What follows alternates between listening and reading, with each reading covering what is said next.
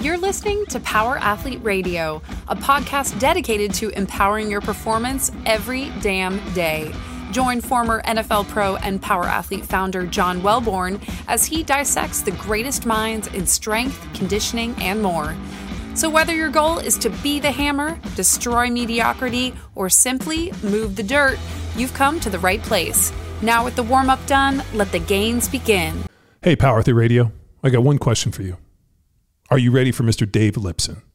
Dave is one of my favorite people, both from a personal standpoint and as a character on the internet. He's a former professional baseball player, CrossFitter, bodybuilder, and Mr. Camille LeBlanc Bazinet, former winner of the CrossFit Games. He embraces weight training, being jacked, and has put a WWE spin on bodybuilding. But what most people tend to miss through the mirrored sunglasses, neon shirts, and jorts is an intelligent approach to adding muscle and dieting. What I want you to do is I want you to prepare yourself by buckling up for Mr. Dave Lipson. Oh yeah. Uh, what what what the hell's going on behind you right now? You mean the green screen? No, the the the awesome accoutrement with Oh. hammers. and bolts. Uh, yeah. So we actually built a podcast room. So um, Oh, that's awesome. Yeah, if I could like here, Cammy, look at this here, setup. here, need the show. Jacob. Can can you hit the wide? Yeah. Yeah. So let's get Jacob hit the wide. So we did is uh, oh my gosh, this is gorgeous. Okay, Yeah. Cam, this is And he also right has here. an assistant, Jacob, that can hit the wide and the not wide. Yeah. uh, yeah, yeah. Did No. I I have uh Jacob is like producer, video, kind of does everything. So uh, that That's way I can just like show up. I don't have to like fucking hit We, we need a Jacob because So, we Cam- do everything, but everything poorly except the part where it's time to talk. but then we're tired. He's got medieval body armor. It looks So- like uh, the All- history of hammers. Uh so uh all um our branding guy, um, you know, obviously uh like one of our taglines is be the hammer. So we have a bunch of Mhm. hammers. Um, you know, the neon sign and then all the things over my shoulder are all just like the different um I guess icons or uh archetypes or whatever it's called for the different programs. So there's a little carry in for it all. That's And then, That's awesome. awesome. Yeah, and then uh, this table, you're gonna laugh about this table. When we were in Newport Beach, I was uh, like, uh, like I always wanted to have one of these like really cool. I think they're called like banyan trees, and I'd always like looked at them on Yes. eBay, and they were always like fifty thousand dollars or twenty five, Yes. and I'm like, fuck, these things are so crazy expensive. So I was looking for uh, like a conference table, so I put it into Craigslist like conference table, and I got this like weird link. Um, and I was like, uh, okay. So and they had pictures, and it was like a shipping container with all these like tabletops. So I call the uh, the number, and like this kind of youngish Asian, like kind of broken English, is like, yeah, we have tables. You have to come up and see them. And I'm like, okay. So she gives me an address. It's like a U-Haul, like uh, places that rent, Right. like like U-Haul deal up in the valley yes. in LA. Oh, So- these tables fell off the back of a truck. Uh, you went there, right? Yeah, so uh exactly. so I drive up to this like weird like thing up in the valley, this little U-Haul place. I go in and I'm like, uh, I'm here about the tables. And this kid comes out of the back and he's like, Oh, I show you table. Uh, we go in the back and there's like 20 containers that were like just kind of like positioned in the back. And the guy opens the container and there's all these tabletops in there. And I was like, oh shit. Okay. And I go through and I pick one, I think I picked it out. I was like, how much you guys want? The guy's like, oh, we'll take like 2000. I'm like 500 bucks. And the guy like looks down, walks into the, the building, comes back and he's like, um, 1500. I was like, 750. And he goes back and, he, and then all of a sudden this dude comes out, tracksuit, wife beater, smoking a cigarette, gold chain. And the guy's like, I'm Yuri. And I'm like, Yuri, what's up? And I was like, yo, um, Yuri, oh no, this is bad, dude, dude. This- total, total Russian mob yeah, stealing containers and then using these like young Asian kids to fence it on fucking Craigslist. yeah. And I told him, I was like, Yuri, uh, I know the score. like, like, what's this going to take to do? He's like, oh, I take a thousand. I'm like, give him the money, brought the truck, loaded it up, and got the fuck out of there. And uh, uh, he was like, as we got done, he's like, you need anything else? I'm like, why are you going to open these other containers? He's like, anything, he's like- anything at all. he's like, Tuesday we open another container. Every Tuesday they would open container. Oh and then just my fence it. God. oh my so, gosh, that's yeah. crazy. It's a good table. So I, uh, I love that. Yuri, thank you. Yeah. oh, dude, like it, That's it was something out of like a John Wick movie with Yeah, the that's what I wife beater. I was thinking John Wick. Oh, oh, dude, it was like wife beater, um, like uh, tracksuit, gold chain, cigarette. Like the, it, I just was like, this is You don't want to Baba Yaga. seriously, yeah. It's uh, it's yeah, it's That's so funny. yeah, it's uh yeah pretty hilarious. But yeah, we decided just to spec it out and actually like do like a nice room so we could uh you know if we do these things all the time, so you might as well invest a little bit in it and make it No, good. it's sweet. We, we're Thank you. gonna we we end up doing a lot of ours just in our house here. like Well, it's the best place for it. Yeah. Yep. Exactly. Cam wants to move it into the onto the couch. I'm like that might be look a little more comfortable.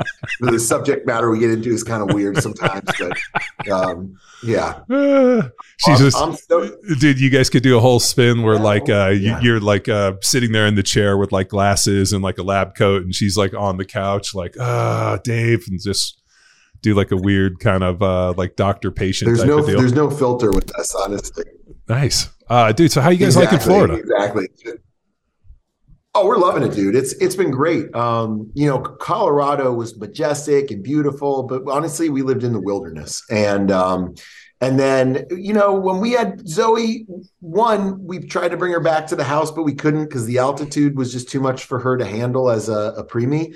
And um, we also wanted to be closer to family and um, uh, like we were like 30 minutes from a gas station in Colorado. where, where were you guys at we were in kind of like the mountains behind Boulder, so uh, right between Boulder and the Vail Pass. Oh, wow. Uh, in the Roosevelt National Forest. oh okay Um, beautiful, you know. Like, um, what what was the draw to live there just like fuck it we want to get away we want to like live out in the middle of nowhere and be like preppers well, so, I'll tell you what, man. Like in uh, 2014, we went out there to visit our friends Matt and Cherie Chan.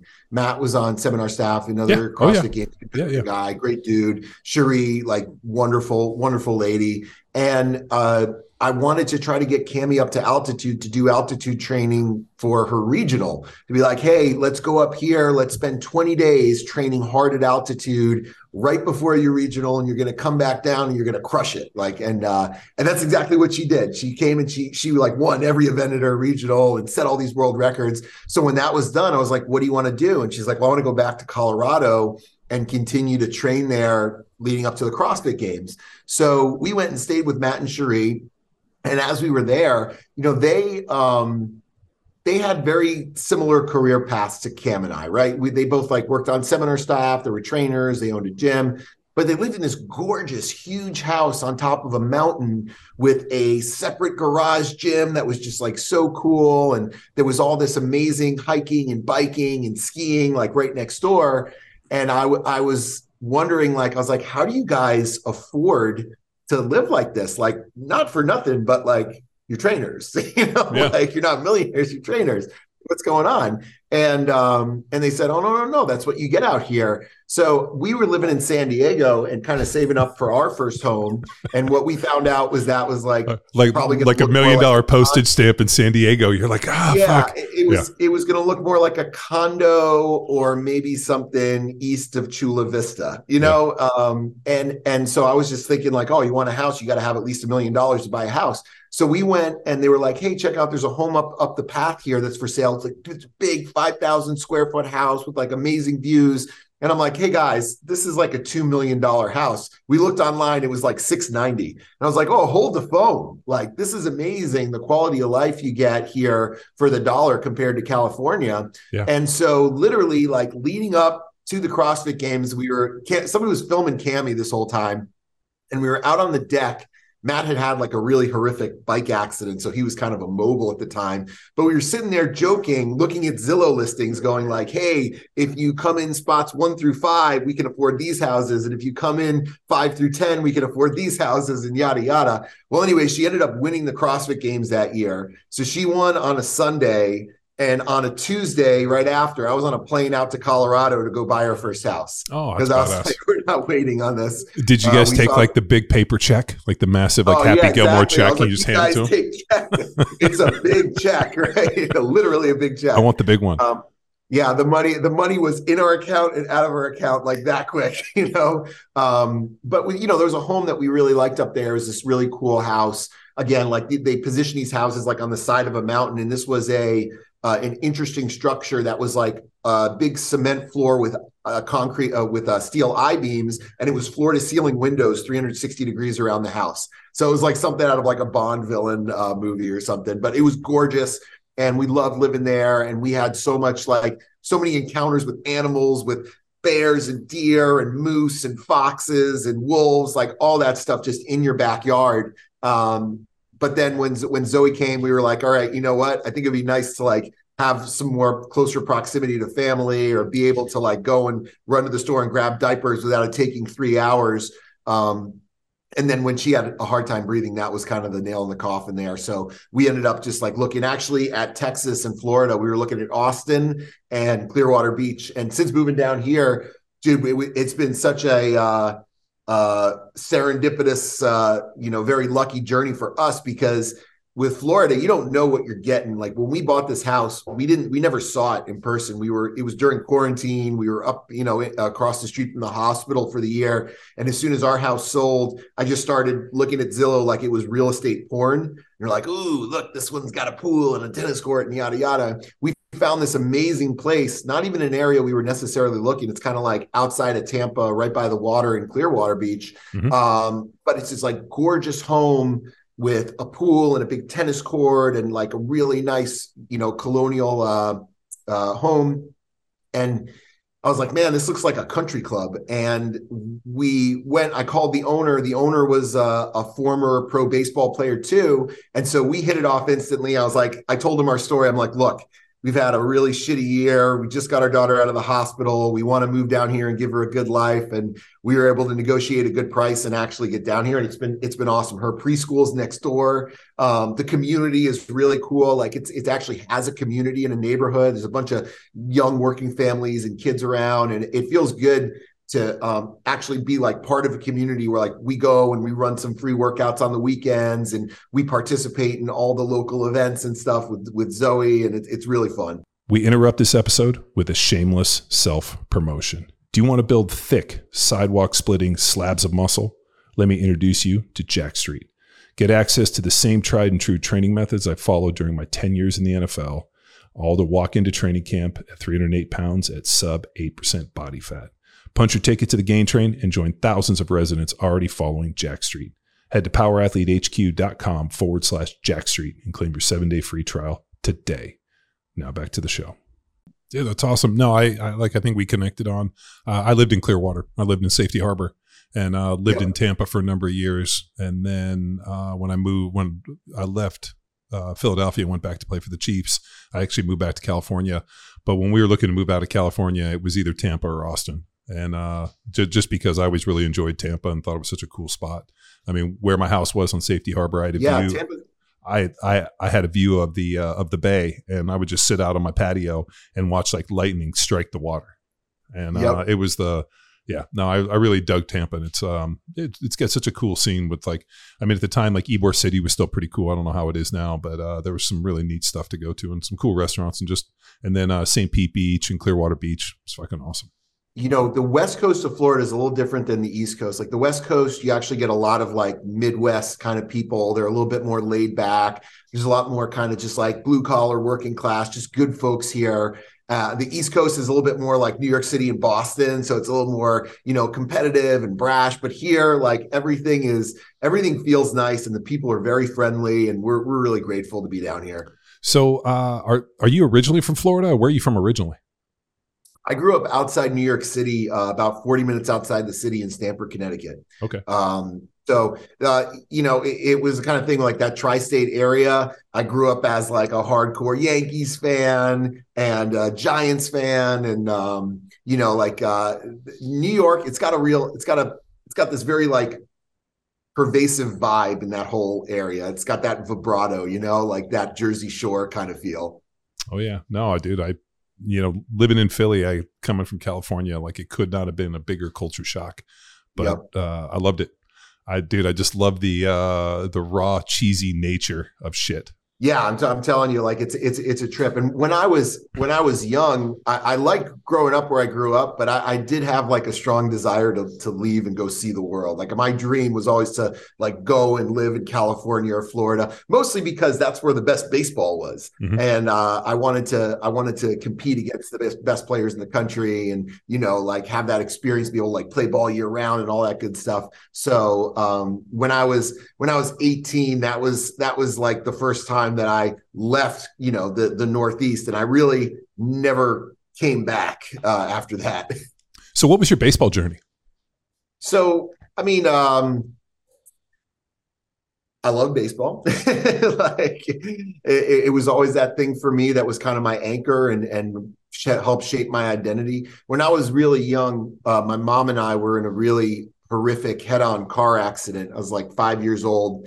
She fell asleep at the wheel, and we were in this Isuzu, and she went head-on with a minivan. And uh, this was right before I was supposed to start kindergarten. And uh, you know, we were in the hospital for like two weeks, and uh, eventually, like, we got out, and I went to start school that year, but I didn't. I didn't talk. I was like, the teachers thought I had autism or something, so they pulled me out of school. They said, "Hey, we think something's wrong with Dave," um, and I had like a, a, lot of PTSD from it. You know, was just like a little kid. Um, so it took me a while to find my confidence, and sports was where I found it. You know, like uh, I was always kind of scared and shy, but when I was um, you know, in PE class or, you know, on the baseball field, like I felt really strong and confident and like I could be myself. And it was like a totally different person. So I really fell in love with baseball because it helped me find myself. And, uh, you know, like I, I was a good, I was a good athlete, but I in particular excelled at baseball. And so, uh, you know, I went and played in college and was lucky enough to start playing professionally. And during that time of going from like, you know, a little kid to high school to college to pro, I was able to kind of, you know, take those uh the the the skills I learned on the field, like how to be a leader on the field and just started to find more confidence outside the field. And so it, it was um it was really probably one of the most important journeys of my life is like kind of finding myself through sports. And when you do it like that, you're you're always you're always an athlete you know? Like you always identify as an athlete. I find so much joy in like using my body and being physical and um and moving that I, it's something i know i'm going to do every day until i die. But you know you know this like when you when you play a, a competitive sports career especially at a high level it's usually a it's like a just a short window you know like you get a x amount of time depending on the sport might be longer or shorter but um and when you're in it you think it's going to last forever right? Um but then one day it comes time to move on you know hopefully it's on your terms sometimes it's on someone else's terms but um when i started getting closer to my 30s i just started getting the urge to try to establish more roots and think about maybe like what i wanted for the rest of my life when my baseball career was done. And so the friends that I played college ball with, they had all started to establish careers and families and homes. And I was still like on the road at the Howard Johnson Hotel, you know, getting ready for the doubleheader on Saturday or whatever. And um, and I thought, man, I'd like to see if maybe I could, you know, start to establish more uh, consistency somewhere because I, I traveled year round. Like I played my pro career usually February through September, and then I'd have a little break, and then I go play in the winter too, and I'd go play in in the Caribbean or in Australia or somewhere. So I never really stopped moving. Wow. Um, and uh, and so I thought, you know, towards the end of my career, I experienced uh, an arm reconstructive surgery. They call it Tommy John. They do like a transplant of the yeah. ligament in your elbow when you blow out that tendon. It's kind of like the ACL of the arm. Oh yeah. And um, and when that happened to me, this was uh, I think it was like four or five years into my career. Um, I was thinking, man, like I don't want to lose baseball. Like I baseball is who I am. You know, I was like holding on to it so tight that I thought if I'm gonna have this elbow be my weak link, I'm gonna have to make everything else as strong and as formidable as possible to make up for it. And that really got me into training. And I instantly fell in love with it you know that that very equitable relationship where you get out exactly what you put in. You know like i always thought of training as like punishment or conditioning is you know punishment but i actually found that when you when you really go in and you attack the training hard and you're doing things you know on purpose with purpose and consistently the fact that you get to wear that work on your body and see the results is is uh, is is an awesome experience. So I really fell in love with that process of like going into the gym, and I wanted to be the strongest guy in the organization. And towards the end of my career, a lot of the other players in the team were wanted to do what I was doing. So like, hey, you know, take us to the gym, show us your routine, put us through some training. And I was I was training people without even knowing it. They were just like jumping into my sessions. We were having these bro sessions on the road. Um, but I really like that. So I thought maybe I'll explore that. Maybe I'll become a strength and conditioning coach after I'm done with baseball and I'll work with athletes. I know what that's like to to you know have that pursuit of of you know that expression of elite athleticism. And so maybe I'll I'll try to do that. So I studied up uh, for my last year in pro ball when I was on the bus. I would spend all my time reading this big, thick book called The Essentials of Strength and Conditioning, which is the textbook you need to read to get your certified strength and conditioning specialist accreditation from the NSCA.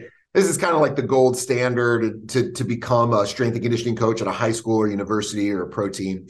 And so I studied for it, you know, got, got my accreditation. And the next year, um, I had a choice to make. Like, was I going to go back and play another season of ball, or did I want to try to um, maybe try training a little bit. And um, in September, I took a job in New York City, just like at a regular gym, training training folks.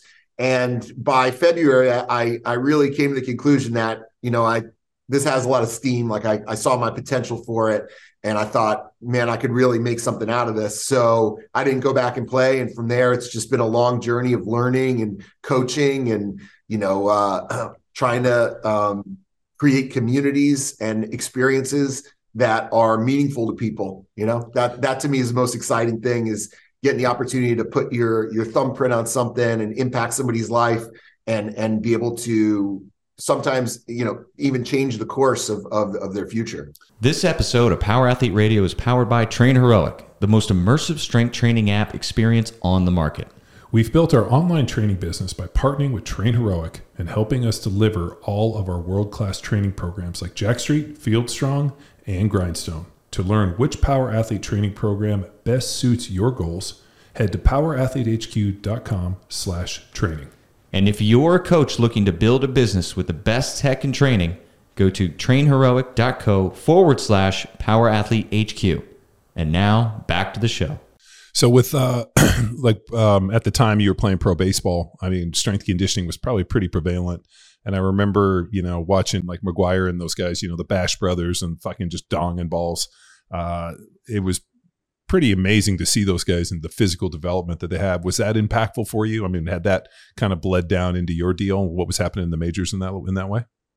Absolutely. Like right around um, after the strike, I think the strike was in 1994. Yeah. Um, baseball was at like an all-time low like attendance, you know, the, the sport in general was kind of on the downturn. And the home run race really, like, it, it was breathing a new life uh, of excitement and creating a whole new base of fans that were excited to see Major League Baseball. Well, all of a sudden, you know, you started seeing these absolute monsters uh, going out there and and uh, you know hitting bombs and throwing hard and and all this stuff. And um, in retrospect, when we look back at that era, we realize that that was kind of like the steroid era for baseball, where all of a sudden, you know, the the PED use started becoming kind of rampant, like very widespread, mm-hmm. and um, and and kind of became commonplace. And um, you know, you can say what you want about it, but it was great for the sport. Uh, you know, it brought so many fans into the sport. Um, it really created a lot of excitement around baseball and uh, it wasn't until like Jose Canseco wrote this book called Juiced, where he really exposed what a fucking piece of shit in, in, baseball. What a fucking piece I, of shit. Let's just I fucking. Know, I I, uh, I I first of all, dude, I despise people that write tell all books. Yeah, and uh, the fact that he threw all of his teammates and friends and everybody under the bus like that dude. Um, yeah, I it, it was it was interesting to me. I can I see I really see and understand like both sides of it. I think Jose Canseco because he was such a visible character. I mean, he was huge. He was enormous. He looked like a pro wrestler, you know. Um, and he's just hitting 500 foot bombs and he popped a few times. I don't know how he got caught, but he got caught a bunch of times with steroids. And he was kind of like very singularly focused on as the steroid user in baseball. And I think his thing was like, yo, I'm not the only one doing steroids here. This is, you know, all you people who were pointing fingers at me. It's like this is all your all your favorite heroes. They're out doing it too. But at the same time, it's it's a kind of thing like baseball is a brotherhood. Um, like like a lot of communities, right? And sure. you don't you don't uh, rat out your brothers um, because it was a good thing for for everybody. It was a good thing for the teams, for the owners. Um, you know, and and I think uh, what you'll find is that in most sports and endeavors, all these things that seem fantastical, that seem like they're too good to be true, they usually are. Okay. like, like, let's be honest, like Rocky was on steroids when he Yeah. was fighting the Russian, probably more than Drago, even though they were painting him as the steroid user Yeah. and it's it's just a part of sports at the highest level people try to mitigate it and they try to control it um, but it's this really interesting conversation honestly i think that like you know uh, there there are always two sides to the coin with, with with that stuff. So you know after that book came out there was this political parade around steroid use in baseball specifically, which is funny to me because I think there are probably a lot of other sports that it's way more rampant in than baseball, but nobody even talks about it.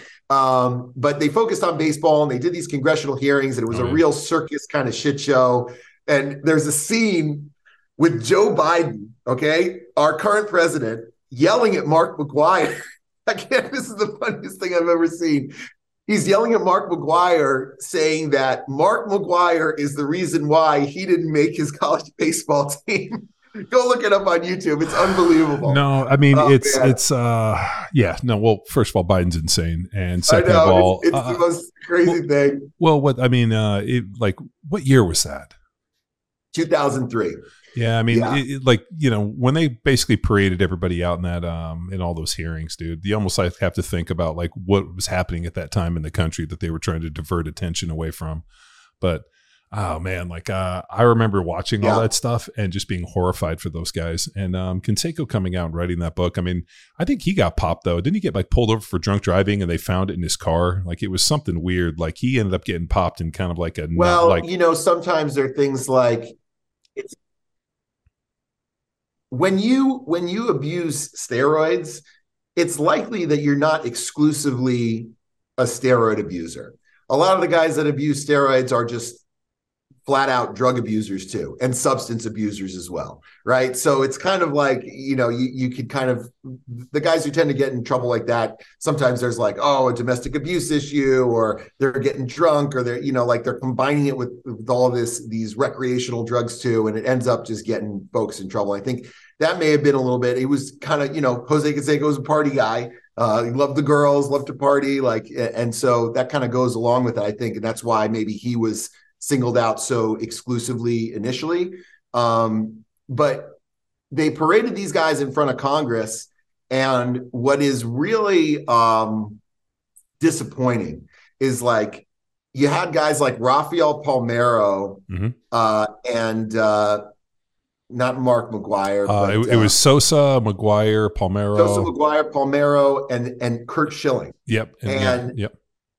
these guys, I think this is a very common reaction. I know if you've seen it in other sports, but they're adamantly denying. I've never used steroids. It's disgusting. I would never touch it. And then, like six months later, they test positive. Hmm. So this happened with Palmeiro. This really because he was kind of like a golden boy. Yeah. Um, and like the spokesperson uh, for Viagra, but uh, as he got older, you know, he's he was just an amazing hitter. Like no one can take that away from him. But um, yeah, he was one of those guys who's like an adamant denier, and then he got caught. Same thing with like Curt Schilling, you know, and uh, and and he popped. Andy Pettitte, uh, the spoke a spokesperson for the Church of Jesus Christ in Latter Day Saints, he he got popped, and I think like I, I think people they like to throw it all in a bucket in the same bucket and just think, oh, they're they're cheaters. I think you realize like everybody at that time was was using steroids, and everyone focuses so much on like Barry Bonds. Yeah. And when I see him, I'm like, this is incredible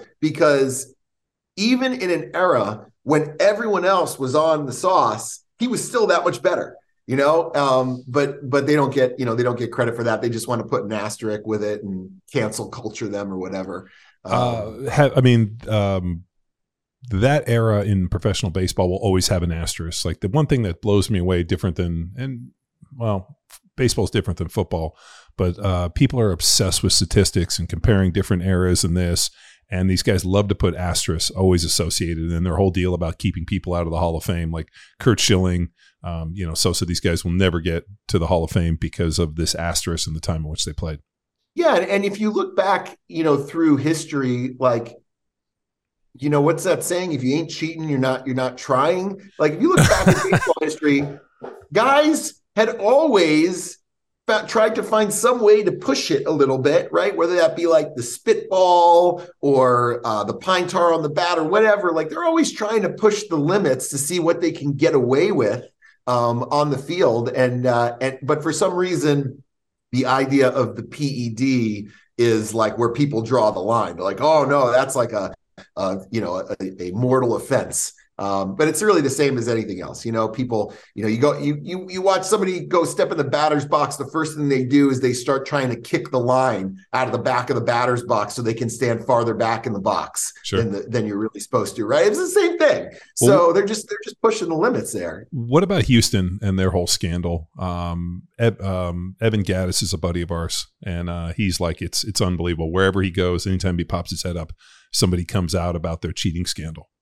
Yeah, and I, and I think that's the same thing. I mean, just the fact that they were cheating in a little more sophisticated way. When you know, like when when you're playing baseball and you have a, bat, uh, a, a batter up and a runner on second base, the runner on second base is trying to signal the batter what's coming because he has a look at the catcher's at the catcher's signs, right? But the fact that these guys were able to use a very sophisticated trash can technique, yeah. like think about that, bang, bang, bang, the curveball's coming, right? Um, but you you know, I think it's just they were just a little bit more blatant. They tried to push it a little bit, maybe more than some of the other people, but it's not something that was like exclusive to them. Like everyone in baseball and probably everyone in sports does stuff like this. Yeah. Um, it's just a matter of of you know the or uh, the parenting organization like Major League Baseball or the NFL or the NBA trying to mitigate it, but you're not going to ever be able to ex- keep it out. There's always going to be some element of that in sports. That's just the nature of competition right? I mean, there's always going to be some guy that's going to throw some sand in Jean Claude Van Damme's eyes so he can knock him out during Bloodsport. That that's just how it happens.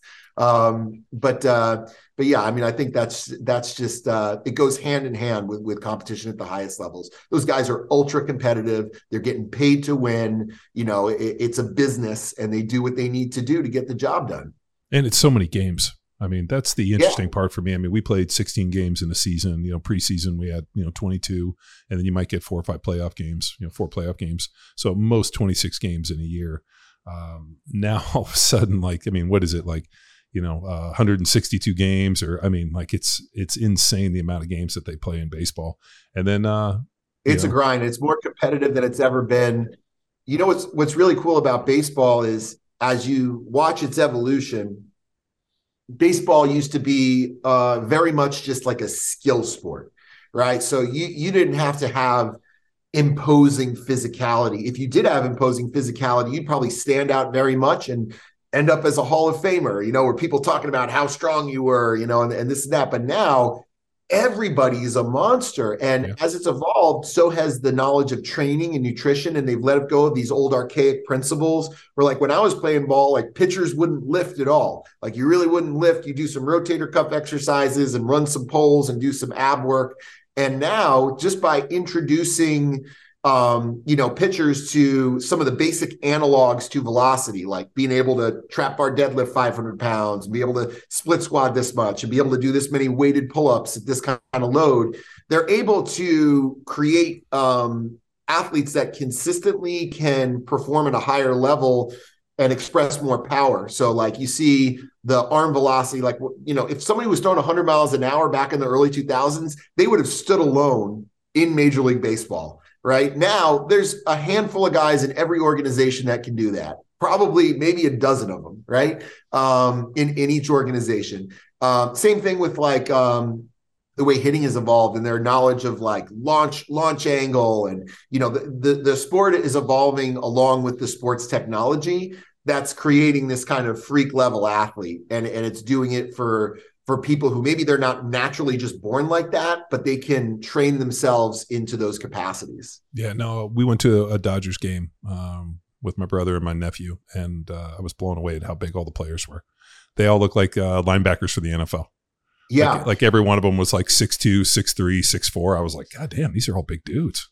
Well, I think it's just kind of like knowledge of of what actually goes into those kind of capacities, right? So like scouting scouting used to be the kind of thing where they would say like oh this guy was just born with the ability to throw really hard. Like he's God-given talent.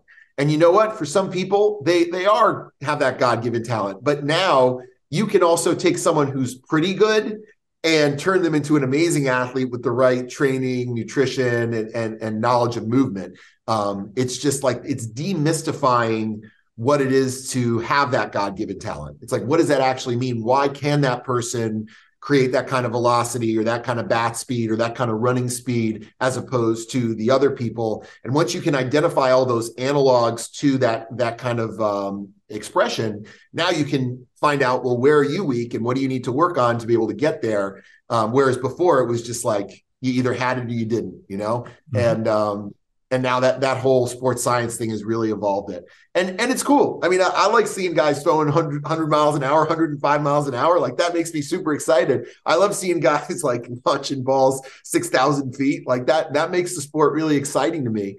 Um, but i think when it comes to maybe like the kids especially um, you know the the players they uh, they almost look like superheroes to the kids and so naturally, they're going to idolize them and want to be like them and do the things that they do.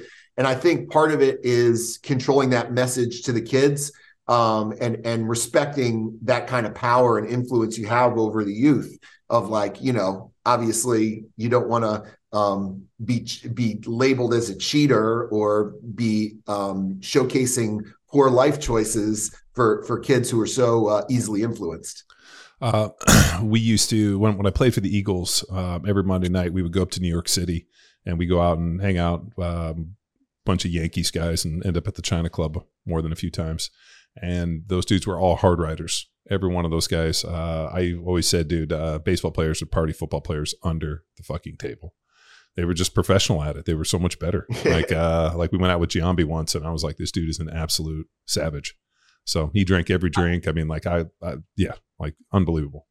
I think it's just part of the culture for some reason. Um, one, because the season is long and hard, right? And and so it is a daily grind. And there also is that um, they almost kind of romanticize the idea of like when you hear a story like uh, David Wells went on a bender the night before and then threw a perfect game the next day. You know, like that's kind of like part of the mythology of uh, of of being a baseball player. It's like you get these stories from the road or whatever. Everyone's got them. You know, I got some fun stories about like uh, we would go. I remember I was in the South Atlantic League and um, one night we went out after the game you hit up like a local applebee's or something and maybe you meet some of the the the, the local communities and, and one of our players went home with a lady, like disappeared, came back the next day. The bus is leaving. He's like running up to the bus. He's got cuts all over his legs.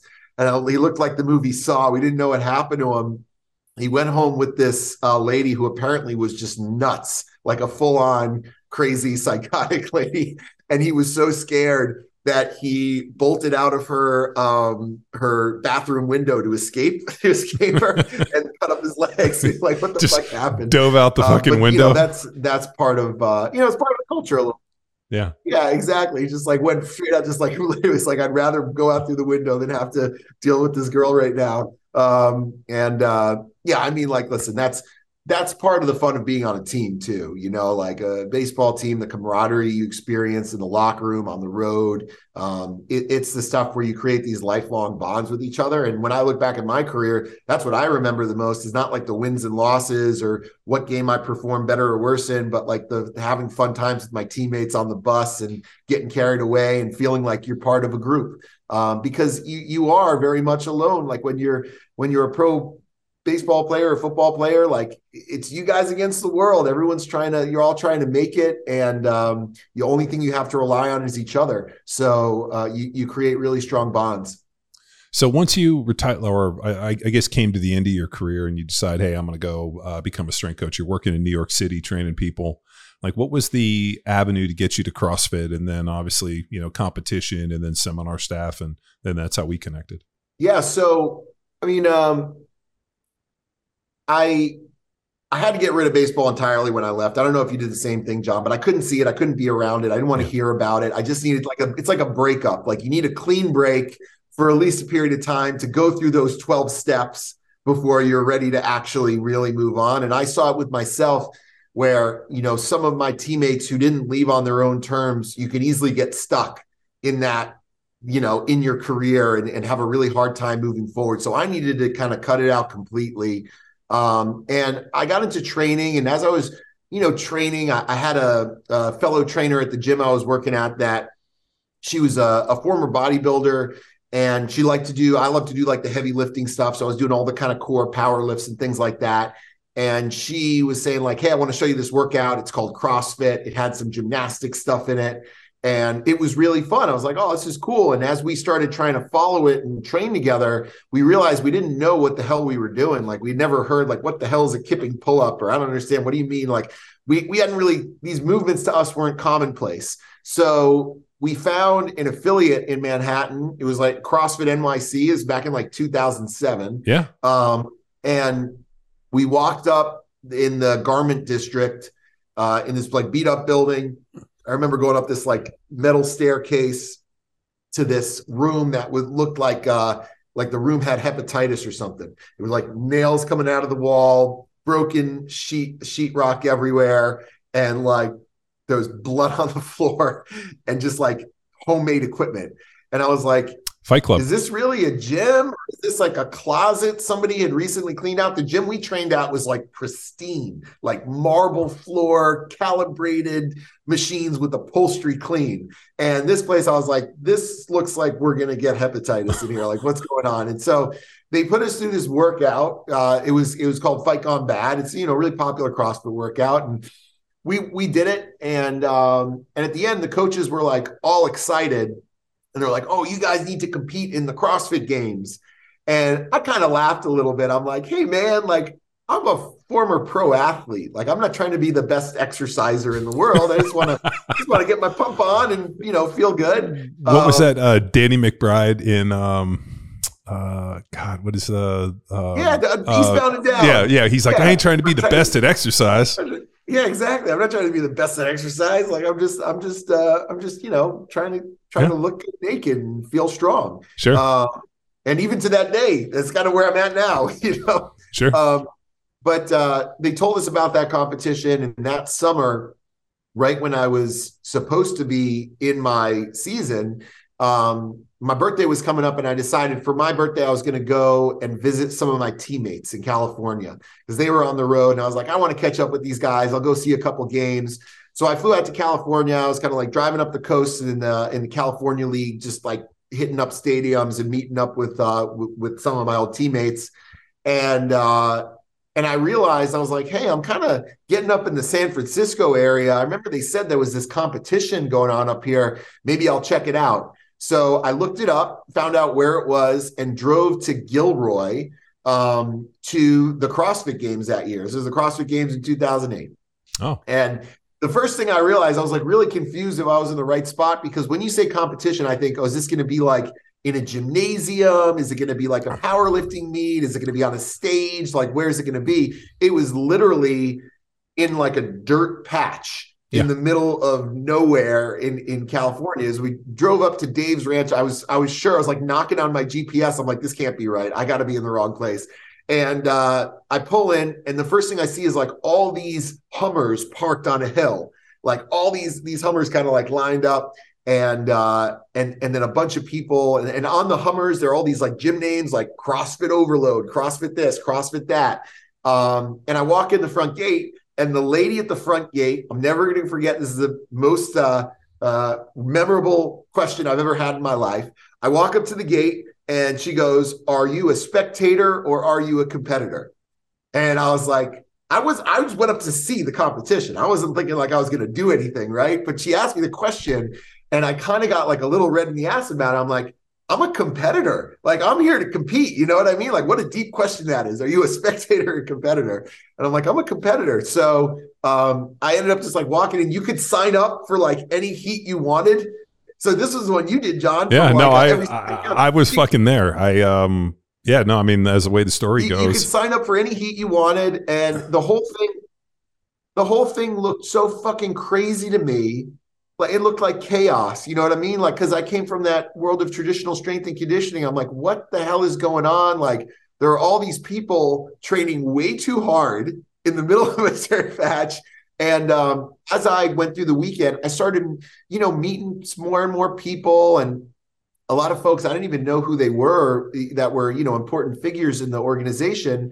Um, and I was ended up sitting on the bleachers talking to Dave, saying like, "Oh yeah, you know, I come from New York. I used to play ball. And never, I'm going to try this stuff out." It was like literally like my third CrossFit workout I'd ever done, and so I did the competition. And in that competition, I just as I met people, I saw myself in a lot of a lot of the athletes. I was like, yeah, this is like a former competitive athlete who likes to push themselves and train hard. They're part of a community, just like I love being part of a team.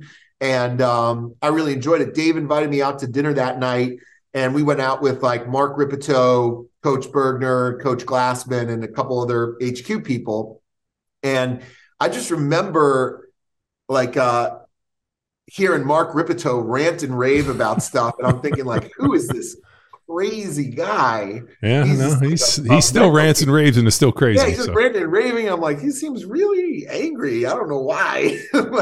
uh, and then I thought Coach Burgener was Coach Glassman. I didn't even realize like Coach Glassman, you know, doesn't really look like an athlete. No. Um, that he was kind of the founder of CrossFit, and um, and then you know I hit, I hit, it off with with Dave. You know, we we still have a decent friendship to this day, and after leaving there, he's like, "Hey, you know, I'll uh, set you up. I'll, you know, we'll, we'll gift you a level one. Come to the course and learn more about it."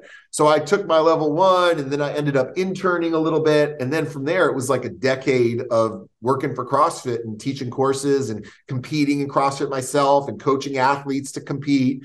Um, and it, it, you know, I'm, i feel really blessed because um, you know that that gave me the platform and the opportunity to really develop as a coach um, and to establish really what I think is so valuable in training, which is establishing your own methodology. You know, establishing your take on this stuff and and uh, and what you want to bring to the table as fitness evolves. You know, you can be part of that really beautiful tapestry of physical culture in some way by coming up with your own thing. So I'm really uh, I'm really grateful for for all my time there. And you know, it, I met my wife through CrossFit. Um, a lot of our friends, family, social life, careers, you know, started right there. So I feel nothing but gratitude towards the whole organization. And now, even, you know, with my company, Thunderbro, uh, we have a close relationship with CrossFit. We go to the events. A lot of our athletes are CrossFitters trying to fix themselves up and, you know, figure out what the next step in their journey is. So I think it's something we'll always be attached to. Yeah, no, um, dude, I know exactly what you're saying. I was training to go back for my 10th year in the NFL and uh, I was training like I was living in Newport Beach and I kept driving up or so every day I would drive up to Athletes Performance up in Carson, which can be anywhere from a you know 30 minute drive to like a 4 hour drive depending on LA traffic. And I just got kind of burned out on the drive, so I go up there a few days a week, and then I was googling looking for a gym, and it turned out that there was a gym around the corner for me that had bumper plates. I think I by like Googled Olympic lifting, and that was CrossFit Newport. So I went up to this like hole in the wall uh, little gym and asked them like, "Hey, is it cool if I come in and use your equipment?" So that was kind of how it started. And then they were, I was like, you know, what's this thing that you guys are doing? And then uh, that's how I ended up at the, at, uh, um, was at the level one. So then I started kind of training there and going back and forth. And I think it was like maybe like a few weeks before I was supposed to leave for training camp, they, uh, uh, Dave and, you know, the powers that be reached out and said, Hey, would you do this thing called the CrossFit Games? And I was like, I, I don't know what this is. And, and then they were, uh, I, I forgot how it all went down, but basically they were like, Hey, would you come do it? And after they asked me like the third time, I was like, yeah, fuck it. We're just going to go work out. Like, I can go work out and I'll fucking kill these people. And then they sent a camera crew. Sevan and those guys came and recorded a bunch of workouts. And then we went out there and did it. And then I went to training camp a week later after that. And uh, I was a fucking mess, dude. I was so tired. I mean, we're like running up through the hills, as you know, it was terrible. Yeah. Um, but it was a, it was a fun experience. Oh, it was, it, it was like, to every be, year it got more and more brutal. Oh well, uh, yeah. I mean, it, like it, like it's evolved to like where I watch it now, and I'm still uh, like, um, I I think people have to disassociate like the the perception of CrossFit from like the CrossFit Games and what it's done. I mean, I've always said, you know, Glassman and CrossFit did more to put barbells in people's hands than any other human being on the planet. So yep. like whether or not you dislike CrossFit and you know Glassman is a completely different polarizing figure and Dave is too, like you almost have to separate those people and you know people because of their dislike for those individuals like tint the fact that CrossFit like revolutionized training and Dave's success and his I mean really the CrossFit games was Dave Castro's You know, I mean, he he quarterbacked that thing, grew it into what it is. I mean, so to say that that CrossFit Games isn't a result of Dave's work is kind of disingenuous as well. So it's interesting because like when you when you did it, it was the kind of thing where you could go to a local gym and be like, hey, you know, give us five of your best athletes and we'll we'll go get together and do a throwdown. Yeah. And it was something that you could consider accessible to the layman right? Like if you were a weekend warrior, you like to train hard, you know, you're really into this stuff, you can go and you can compete at the CrossFit games and do this competition. Now it's gotten to the point where it is almost entirely inaccessible to Yeah. the layman. well, Like, it's uh, no they're professional athletes. Yeah, I mean, like, listen, if you're, I'd say if you're over 25 years old and you don't have it, I would say you're just going to Yeah. hurt yourself trying. Just, just enjoy your fitness. Don't worry about the competition side of things. But at the same time, that competition really helped expose CrossFit to so many people. So it was kind of this double-edged sword. Yeah. Is like the competition side is really forcing a lot of people out feel like they can't play, but it's also bringing a lot of people in who are intrigued by the idea of being a strong, formidable man or woman, um, and and having this pursuit of becoming the fittest. Well, there was just this kind of weird belief, and when I did the CrossFit Games, and I saw this for a couple years after when we started CrossFit football, and we traveled and taught. You know, you guys were teaching level ones, I was teaching our CrossFit football stuff. Uh, there was this like prevailing belief that that somebody could be training alone in a garage, like unbeknownst to anybody, and then show up on the world stage and win the CrossFit Games. And uh, like maybe there was like a week there where that might have been true, but then all of a sudden, like the athletes and the workouts and like just the volume and the intensity. I mean, these, you know, these kids basically became professional athletes. And if you look at who's really, you know, I mean, uh, I know your wife won the CrossFit Games a few times. Yeah, so she went for 10 years and she was always kind of in that top five, 10 mix. She won in 2014. Yeah. So, so, but she got to the point where like all of a sudden, like 18 year old girls are smashing this thing. And all of a sudden you just kind of age out. It's like pro football where, Yep. you know, all of a sudden, hey, I could still play at 30, 32, 33. But then all of a sudden these like 23 year old kids come in and it's just, you kind of just age out. It's not like your Yeah, skills I go think- away. You just not, it, it just, it just kind of is one of those things.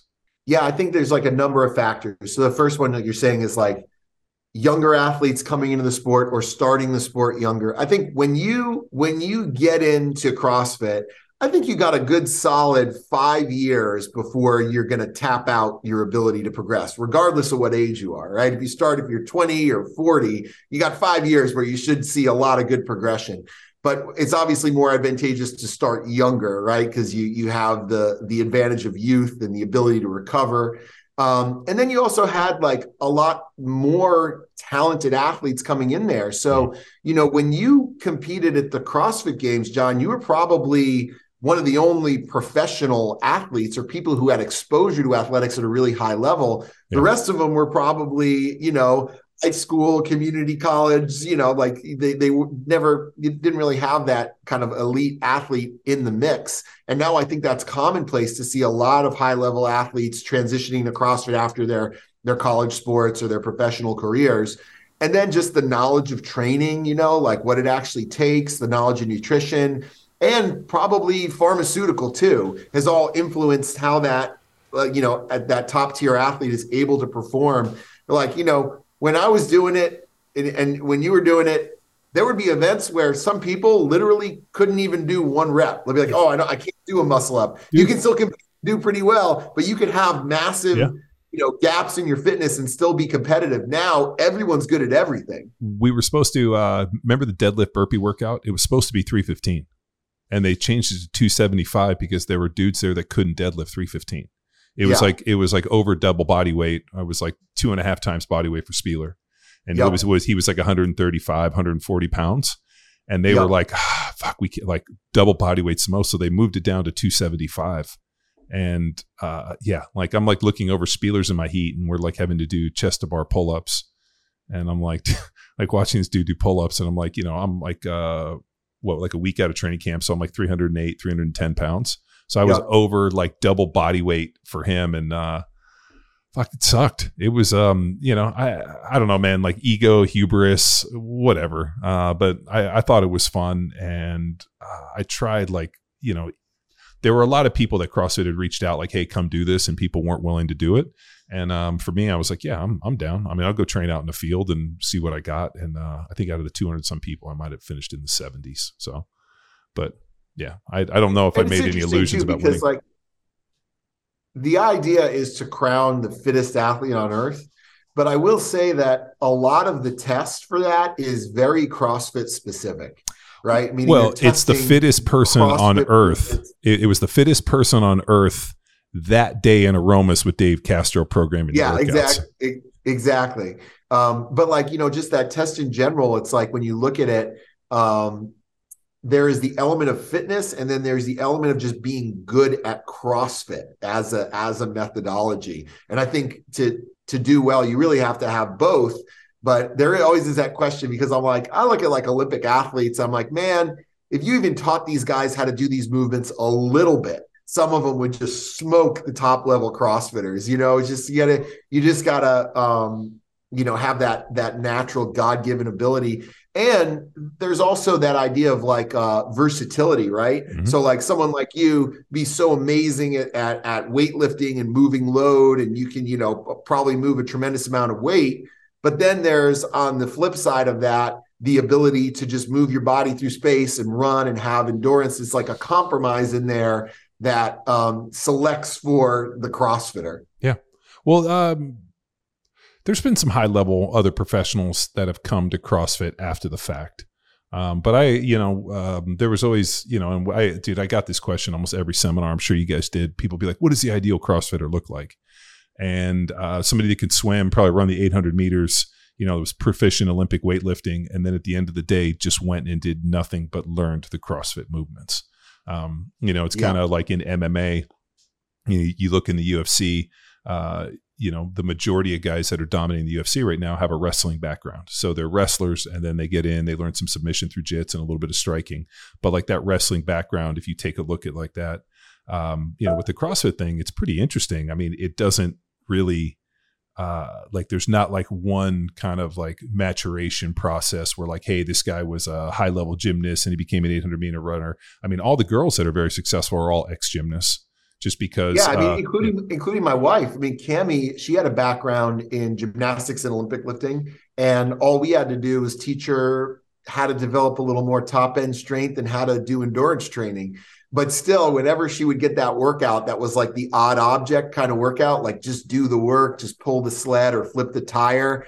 That really was the equalizer for her because there was no real specific skill required for those things. It's just like flat out capacity, you know, like can you move from A to B? Um, so yeah, I think I think it's a blend of all that stuff. So once you got into that, and uh, I always remember, I think I went to dinner with Dave, and it might have been Matt Chan. Uh, they were joking, and they called um, what what they called? They called it the Dave Lipson effect, where they would like like they they they were like, there's always one workout. You know, they they they're kind of like figuring out who's going to make the CrossFit Games. There'd always be some workout that Lipson would show up and absolutely just fucking smash everybody and ruin everybody else's chances.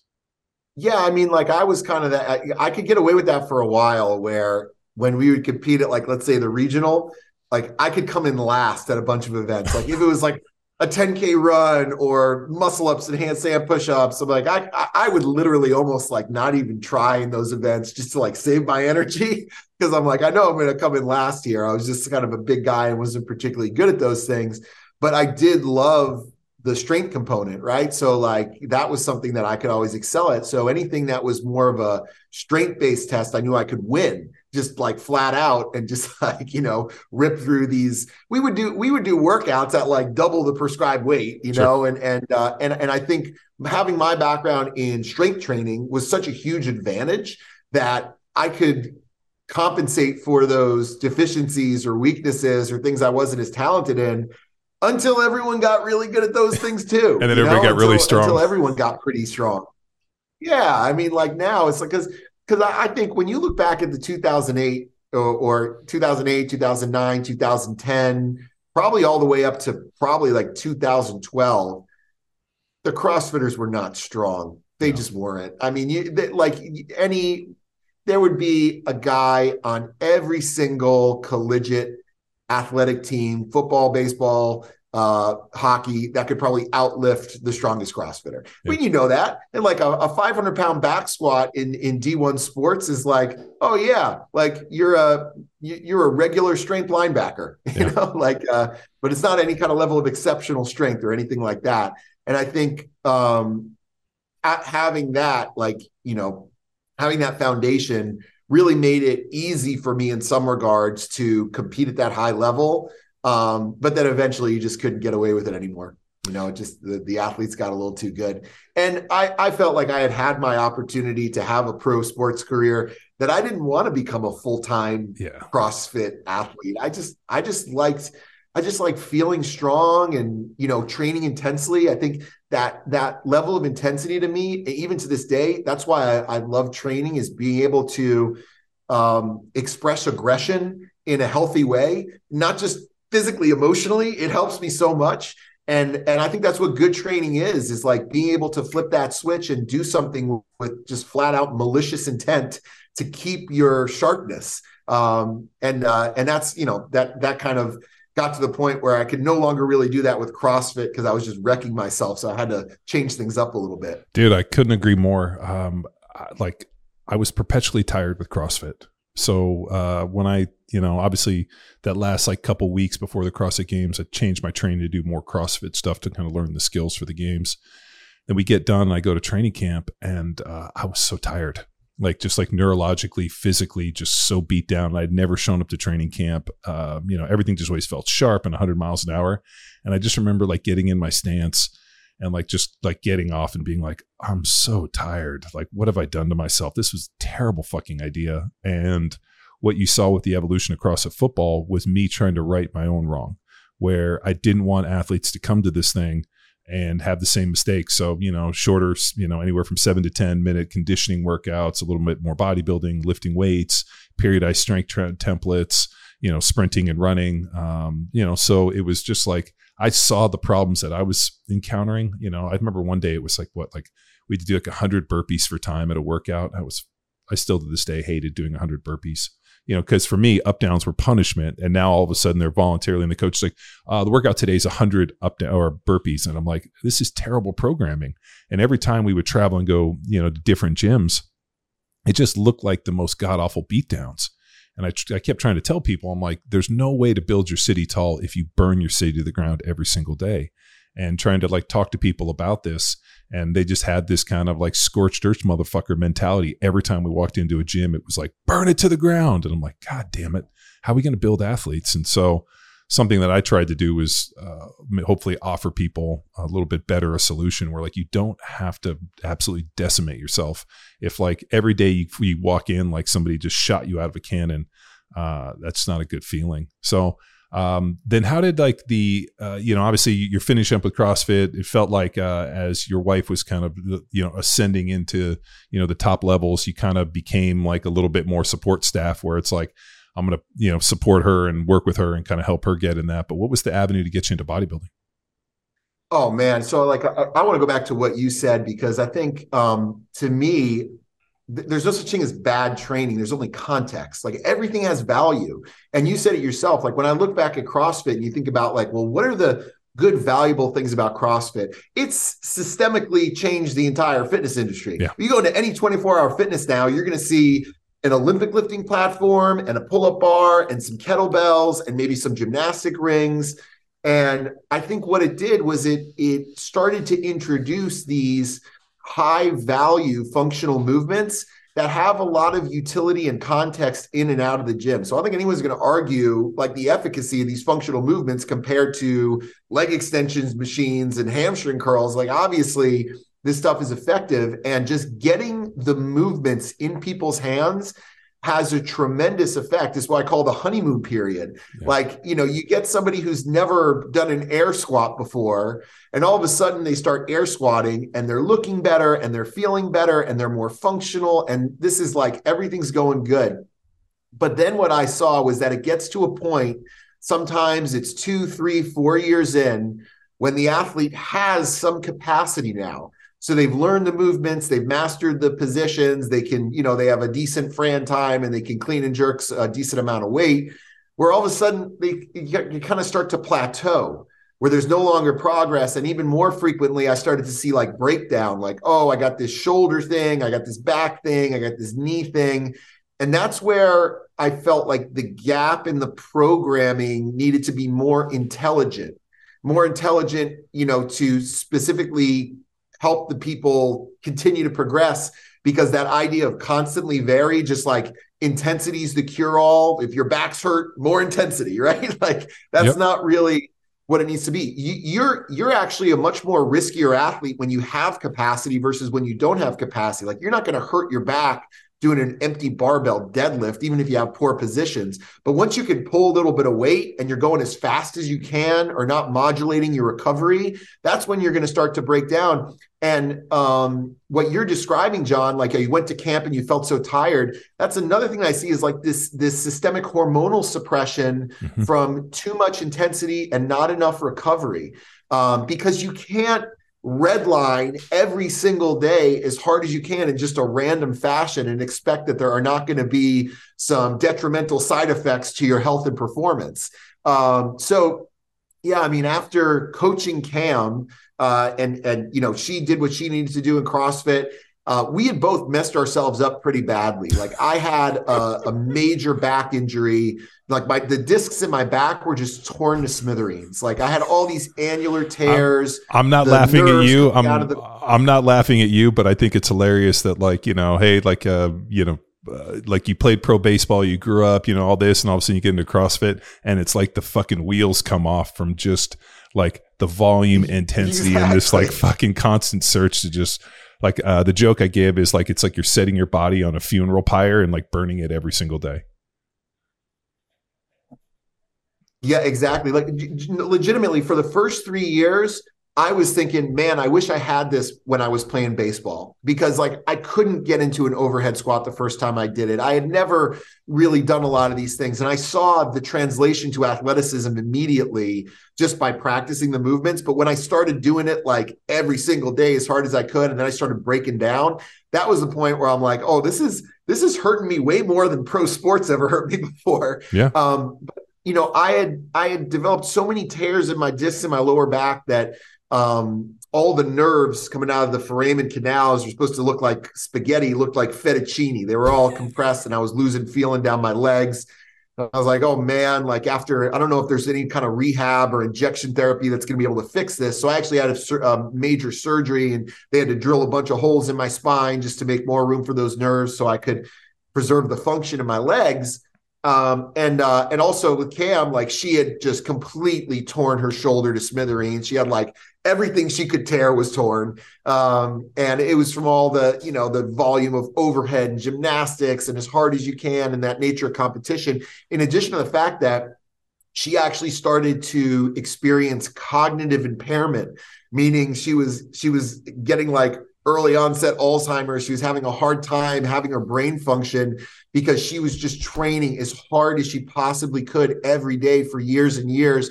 And all of her hormones were suppressed, like not so, any one singular wait, wait, wait. hormone, but everything. Wait, hold on, hold on. So she was actually having like a like a cognitive effect from too much. Was it like a cortisol thing? I mean, just too much intensity and just ab- I don't know how to describe wow. it other than like you push your body and your body pushes back. And when you do it that long for that many years, and she is such a determined and stubborn athlete that the idea of like tired doesn't matter to her you know like she'll she'll do it anyways if it's written down she does it and she like that level of determination is her strength but it also can hurt you right um so we went i think this was around 2018 uh she went and did a bunch of medical tests and they she did, they did her blood work and they sent the blood work back and they said I think you, this is the wrong blood work. And she was like what do you mean? He goes well this this blood work you sent us is from a postmenopausal woman. Oh wow. And he goes well that's how suppressed all of her hormones were. Wow. They thought she was an elderly woman based on her blood markers. Oh, um, oh, and so she thought, okay, you know what? I would like to have kids. Maybe it's time for me to step away from this. At the same time, I had had my back surgery. And I just remember being on the couch looking up at the ceiling for like two weeks, thinking, you know, you love to train so much. It's such an important part of your life. You found so much joy in it. now that you've been given this new lease, like this this new additional time to continue to train, how are you going to honor that? And I knew the answer wasn't going back and doing more CrossFit or continuing to make the mistakes I had already made, but I need to find a way to evolve. And so I was thinking about like, oh, maybe I'll try some powerlifting or strength sport, or maybe I'll uh, do this or that. And I kind of landed on bodybuilding because I realized that it's really that concept of the, the, adaptation process of like wearing your work on your body that really got me excited. And I had never really pursued that at a serious level before. You know, everyone says they've done bodybuilding, but you're not doing it until you do it. You know, it's like someone saying, I did a thruster and a burpee and I'm doing CrossFit. That's not really doing CrossFit. You're not doing it until you're doing the whole thing. So I started to uncover the layers of, of, of bodybuilding. And I was lucky. I, I lived in proximity to the seven time Mr. Olympia, Phil Heath, and was able to train with him and at his gym and learn a lot of stuff from some amazing coaches at Armbrust Pro Gym in Denver, especially from my coach, Alan Waddy Watkins. The guy's got like 65 IFBB pros. And I was able to link up with some really brilliant guys in that realm of muscle hypertrophy. One in particular, Dr. Brad Schoenfeld. Mm-hmm. I remember having a call with him after my surgery saying, like, hey, here's the deal. I had this back surgery. The doctors say I can't lift heavy. Is there any way for me to pack on size and strength? You're the hypertrophy expert. And his take on this stuff was so simple and brilliant. You know, he he's kind of the person who scrutinizes all the hypertrophy studies. Yeah. And the one common theme, the one the thing he was kind of trying to impart to me is that like your body's this really sophisticated machine that's designed to do one thing. It's just designed to survive. So the stress the stress you put on it is going to directly correlate with the adaptations you get. It's the it's the um, SAID principle adaptation syndrome. Yeah, yeah, yeah. SAID principle, specific adaptation to impose demands.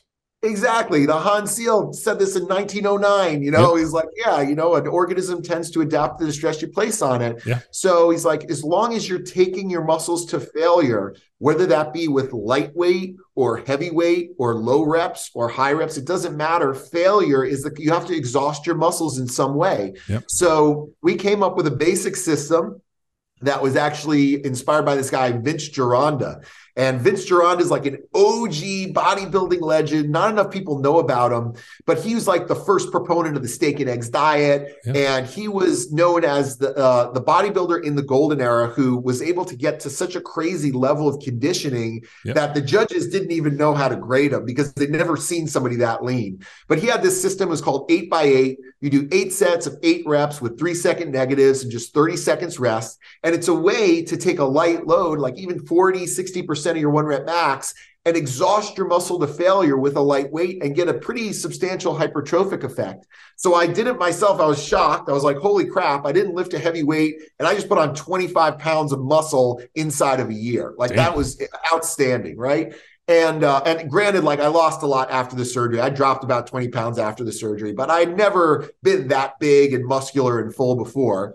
And um, and I thought, man, there's something to this, and that kind of inspired me to start Thunderbro and figure out, you know, if I'm not just trying to be a display model only, but I like the idea of being able to use my fitness, and I love the functional movements and the CrossFit environment, the community. It's so fun. Like I don't want to leave that. But is there a way for me to take these hypertrophy principles and overlap them on top of barbells and dumbbells with functional movement so we can still practice these really fun athletic things but the way we're doing it is different. It's a lot more calculated and thought out and a lot more geared towards muscle hypertrophy or just increasing the cross sectional size and strength of muscle which for me coming off of back surgery was very therapeutic because you know rehab is about building yourself back up. And a lot of what they do in rehab is just an expression of hypertrophy. You know like you have a shoulder surgery sure. and you're moving a, a light band for high reps and just trying to find ways not necessarily to make heavyweights feel easy but trying to find ways to make lightweights feel hard because that's really where the sweet spot is. And, and i also realized a lot of the skills i learned in crossfit like how to be efficient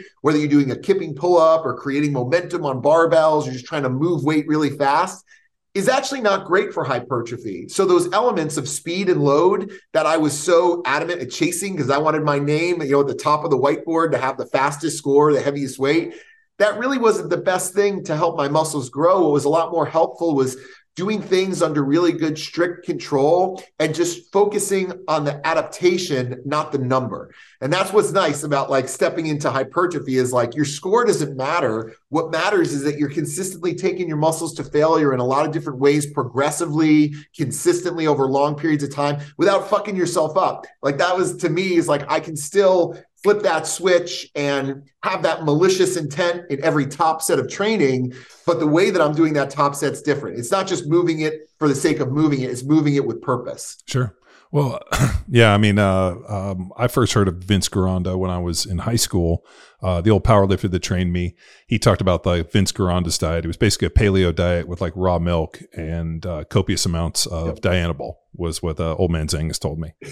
and uh, he he had Vince's gym in Venice, and I think Arnold and those guys first trained there. And uh, the pictures of Vince Gironda are fucking dude looks incredible, you know. But he was also what was his um he was real like anti squat. He thought it made like the trunk real big, and so yeah, I dug into his stuff. But uh, what a what a dude that was so far ahead of his time in terms of diet and training, and it's hilarious. And I, dude, I'm I'm a fan of Brad's, and uh, it seems like all of the things that we thought about hypertrophy, from you know uh, metabolites and this, really come down to this idea of working into some form of mechanical failure, and then yeah. even pushing on. I mean, which is you know, like Dorian Yates and Mike Mentzer and, you know, one set to failure and realizing that, you know, recovery is a key. And, um, you know, it's, uh, uh, it's a style of training I've always subscribed to, but then there's, you know, like we had Jay Cutler on the podcast and he only did four sets of 12 of every yep. movement. That was it.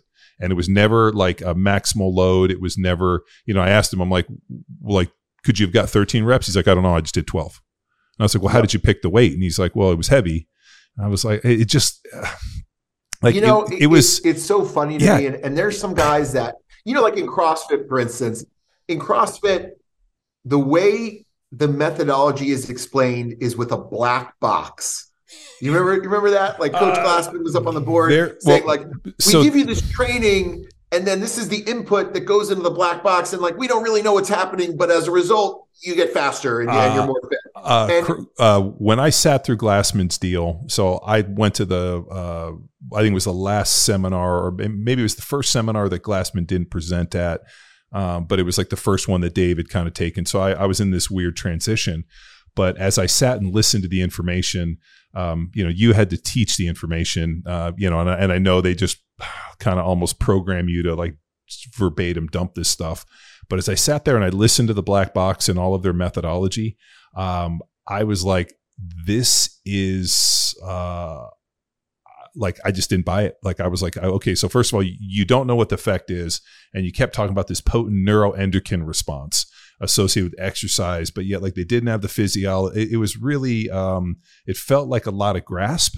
And the problem is, and, and they, they asked me about it, and I was like, until you guys develop a world class athlete, that uh, you know and i think the the whole push for dave and crossfit was like you know we're the fittest on the planet and i was like you know my comment was like i always thought we knew what the fittest on the planet was that's why we have the olympics and the decathlon or the yep. decathletes um I don't know, man. It's uh, but yeah, I'm, I'm with you on this like black box theory. Where like, hey, we're to put in all these inputs, but we don't know that doing these singles, doubles, and triplets to max intensity. And they also under, uh, understood intensity different than I did, and like you did. When I hear the word intensity, I think percentage of one RM like to me um like effort is never quantified like i was like well wait a minute like you mean you don't go in and train as hard as you can like it, was it was just a lot of things coming from where i had as an nfl player like listening to this information it was um i was confused like you with the black box yeah, and I'll tell you what, like a lot of the material is kind of ripped out of the Cliff Notes version of an exercise and physiology 101 book, including the depiction of the energy systems and what you're talking about, like the neuroendocrine response.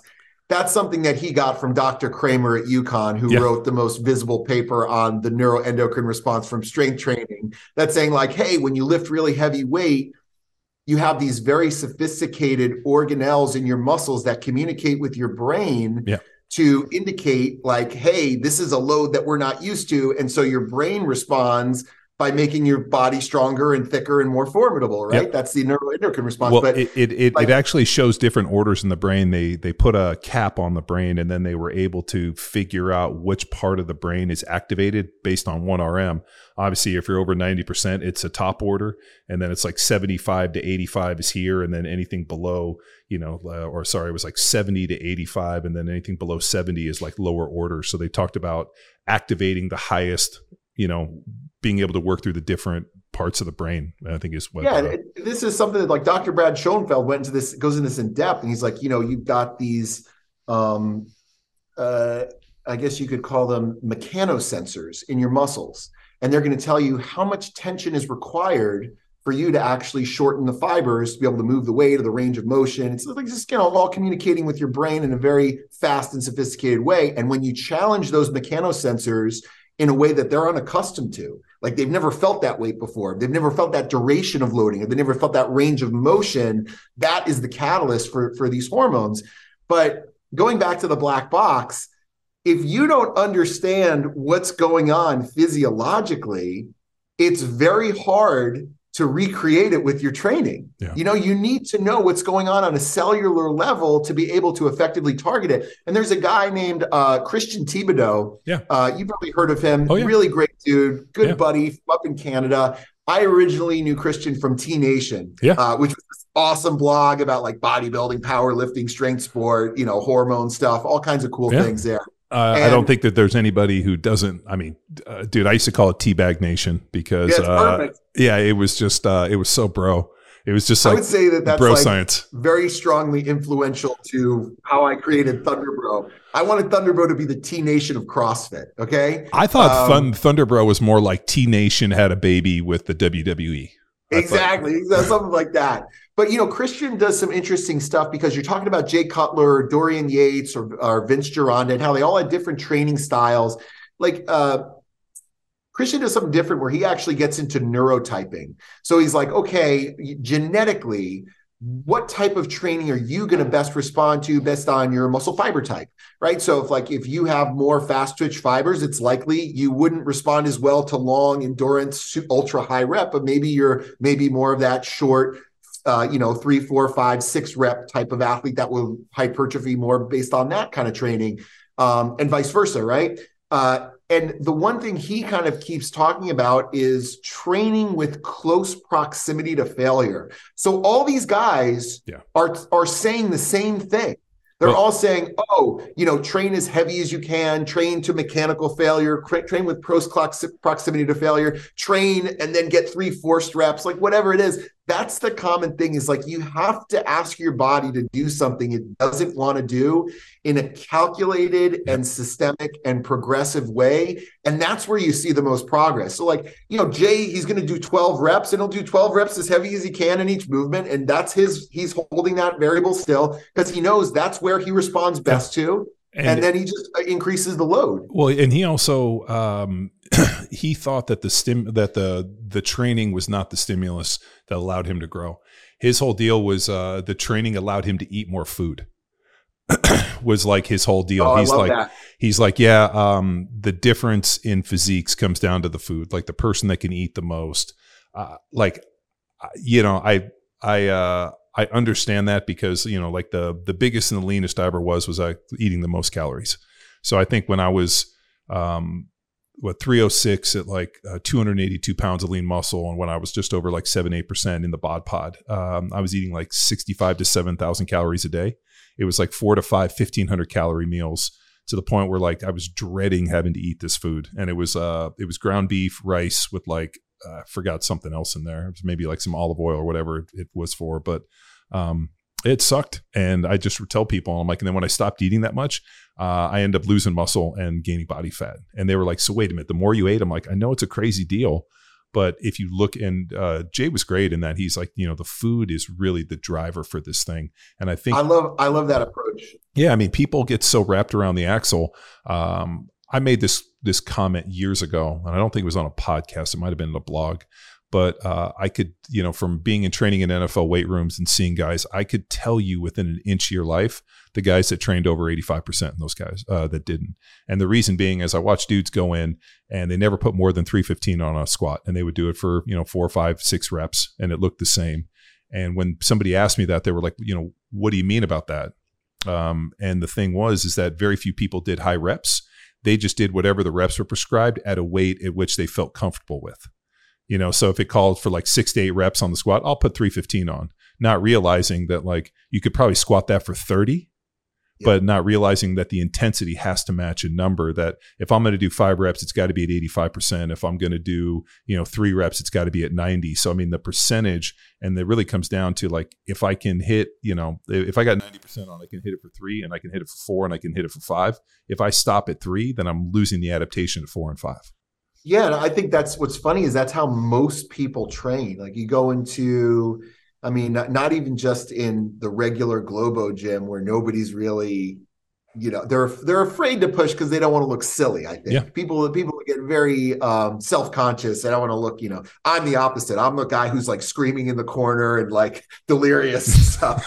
but uh, but even in CrossFit gyms, like you look at something like you could totally you could do more. But I think you know that's fine for maintaining strength or maintaining where you're at but it's not going to allow you to evolve. It's not going to force any adaptation. You, you you just you have to get you have to get uncomfortable to, to force the adaptation. Your body wants to be comfortable and so if it's easy that means you got it. But you, until you create that alarm where it pushes back and says oh fuck i don't like this part of that alarm is adapting you know cross sectional size and strength.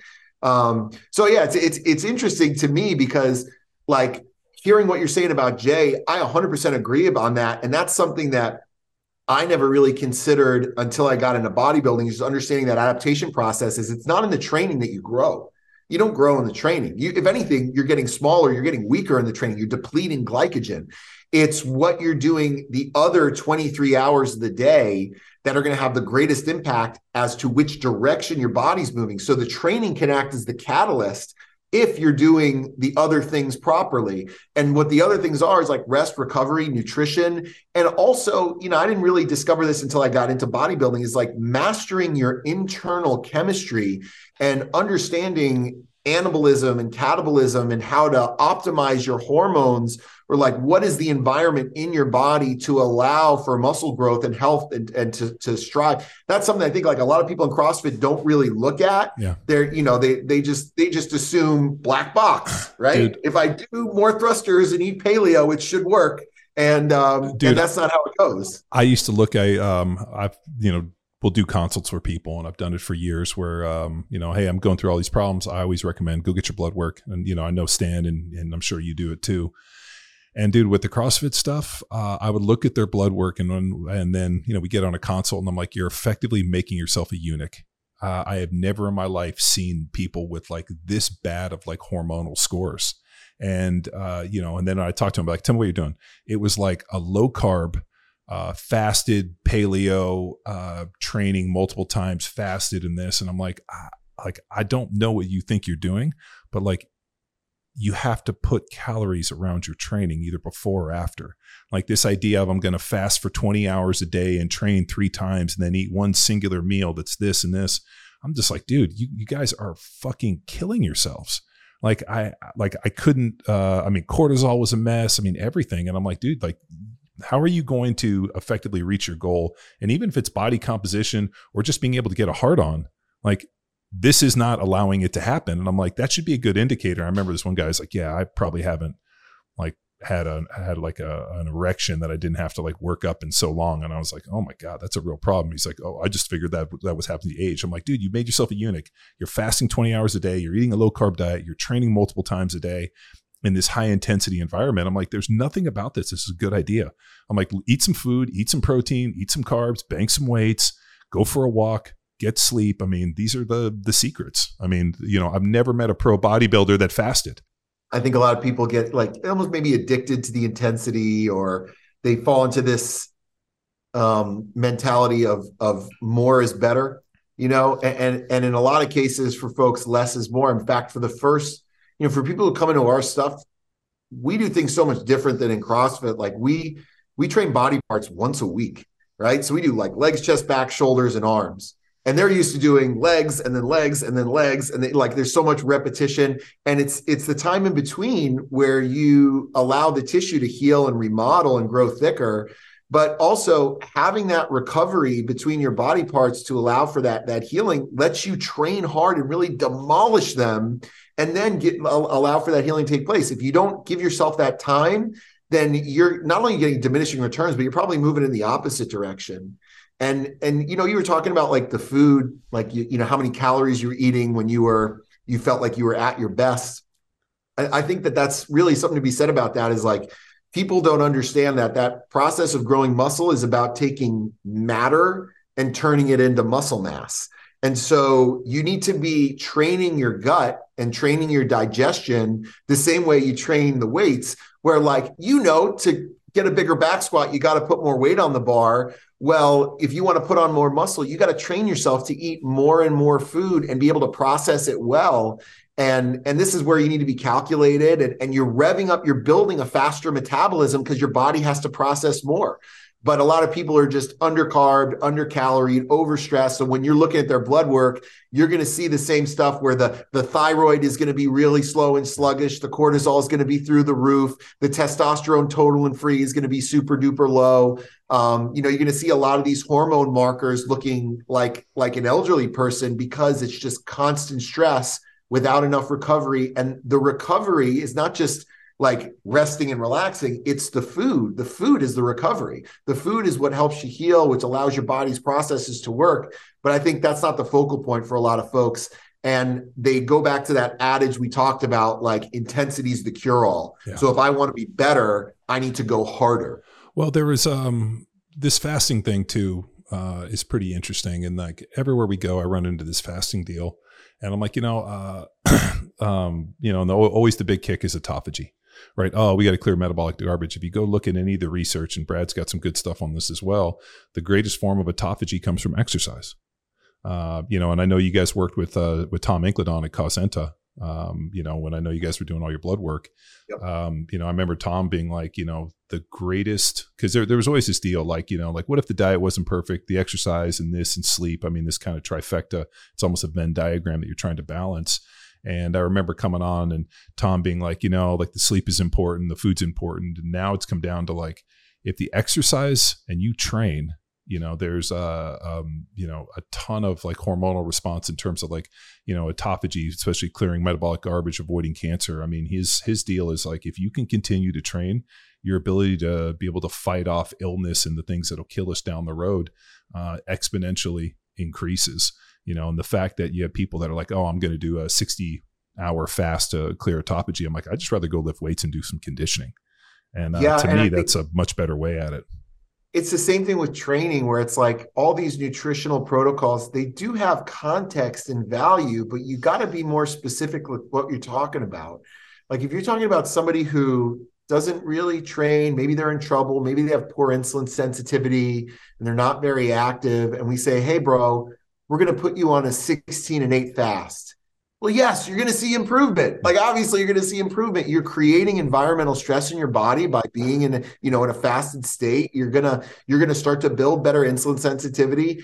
But if you have somebody who's already doing those things right, they're already they're not over consuming, you know, high highly processed sugar laden carbohydrates. They are active, you know, they're getting a good panel of micronutrients in their diet. If you start putting additional stress on top of the stress they're already um, they're already putting on themselves, that can be just a slippery slope towards decline. Um, so I think that there's like, you know, the big the big sell with the the fasting is what you're talking about is like being able to get rid of the zombie cells in your body. Yeah. So the zombie cells are the ones that are technically dead, but they're still in there and they can interfere with your process, all these free radicals, that kind of stuff. And so doing a fast can help help, you know, get, get rid of those. And I'm not saying that doing a fast every once in a while isn't a bad idea, but I just had a question yesterday from somebody about that. It's like, what do you think about fasting? I'm thinking, well, it, it can be beneficial for your health, but it's not going to help your performance. Yeah. And it's probably not something you want to do forever um, well, because there's got to be context in there. When right? you, when you were getting ready for your bodybuilding show, I mean, you were fasting what, 23 hours a day? Oh, fuck no. No way. like, you know, what's, what's crazy about the process of show prep is you're eating uh, at a at a high frequency, right? So you're eating every three hours. You're you're feeding yourself, but the difference is where most people when they eat, like you were describing, right? They'll they'll take their their gas tank and they'll fill it up until it overflows right? They'll be like, "Oh, I can't eat anymore. I'm I'm totally full. I feel stuffed. I can't, you know." In some cases, they even have to force feed themselves to get the calories, but they're eating until they're completely satiated, and they're probably over consuming. They're in a caloric surplus. They're eating more than their body needs. When you are uh, cutting, you're not filling up that gas tank all the way, but you're filling up the gas tank enough to make it to the next gas station, right? So at two hours and 30 minutes, you know there's a meal coming and yeah. you are ravenously hungry right and that appetite is is is enormous um, even though even though you're eating more frequently you're going to feel like you've never been so hungry and the protein consumption is through the roof yeah. because you're trying to limit any of the the storage factors in your body so you're you know really pushing fat and carbohydrates down quite a bit and you're creating this positive nitrogen balance with like high high amounts of protein. So it, it's a trip, man. But and high protein, low fat, right? Like a uh, super high protein, low fat. So what's your yeah? So what's so your weapon of choice? at least forty percent protein. Some people go up to five. What uh? What's your weapon what, of choice the, the on type the, of protein I like? Yeah. I mean, dude, it it just depends on how low the fat is.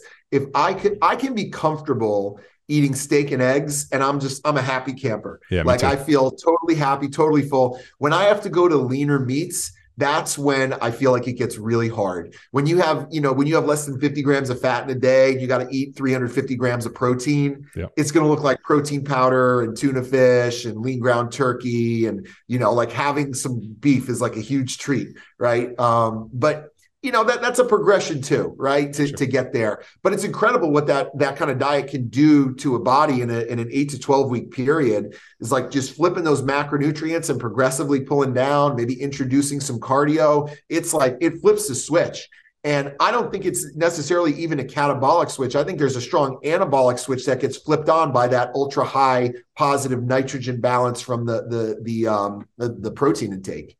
Yeah, no, I uh, I'm I'm with you. I despise chicken and turkey and like uh egg whites. It's uh it gets hard. Ah, dude, it, it just tastes terrible. Like um, I know, and and you know, for most people, you don't even need to go there until you're at already a very low body, level of body fat. Like really? I think you can take you can take most most men and be able to get them under 10% body fat and they can still eat a lot of good you know whole egg steak like that. They'll still they'll still do well with that. But to get from like 7% to 5% your body does not want to do that and you really have to push it in an unnatural way to get there. That's why it's so hard. Nobody can like stay there. Like it's really impossible to stay. Even with anabolics it's really hard to stay there because you need to be so depleted to to force that uh, you know those fat cells to shrink down and to tap into that adipose tissue that it can be really it's really not a fun place to live. So what you're saying is that all of the Instagram people that are claiming to walk around at 5% body fat are uh, you know, I mean, and it's so funny because they're always like, "Oh, I, you know, I fast 20 hours," and you hear all this shit and you're like, "Dude, first of all, you're full of shit."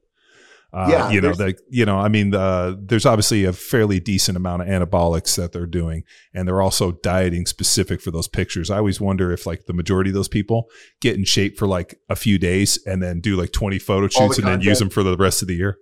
That's what I wish I did. You know, every time I do, every time I do a show, people will ask me like what's your goal? Like do you are you trying to are you trying to get your pro card? Do you want to place at this level at nationals? And i'm like honestly my only goal is to get as many photos and videos as i can because it is so hard to do this and i am gonna you have to suffer. You know like i i literally like there are nights where I, i'm in the fetal position crying because it just hurts so bad but that's what it takes to force your body uh, to, to get down there and that's my only concern is making sure that i chronicle it well so that like because right now like you know over years what you ha- you can do is you, you can raise your baseline. So the baseline is like where you're comfortable living right? So you're like okay uh, i'm 240 pounds i'm about 10% body fat that's my baseline. You know next next year maybe you can bump up to 245 and be at that same composition or maybe a little bit better. But you don't have to push yourself. You know that's your body just like it holds on to these set points yeah. it's kind of you know improving that set point incrementally over years um, you know for somebody who is 20% body fat, getting down to 10% is not going to be a natural thing for them. They really have to push to get there. But your body adapts to this stuff over time. It's not till you get to the ultra low end of, of body fat that your body really is, is going to push back. Yeah, no, that's uh that's an interesting piece. I mean, especially working with a lot of young athletes, trying to explain to them on these body weight set points. I know for me, um, I was like six foot, a buck 65 when I started lifting weights. And the amount of work that I had to do to get to 200 was like, like it was a, a year later. I remember I grew like two inches and I got to 200 pounds. I put on like 35 pounds that first year. And then trying to like, I remember 200 pounds was a huge marker. And then I remember like getting to like 230 was uh, I like my mom uh, had this thing that she called the pancake diet, where every meal she would make me pancakes. So it'd be like Finish like, up oh, with pancakes. oh yeah, sounds it, awesome. it was literally like, yeah, it's uh like I was probably eating like anywhere from like fourteen to sixteen pancakes a day. It was like a four stack, and she would do them. And I put butter and I put maple syrup on there, and like to get to two twenty five, two thirty was like a big deal. And then I remember.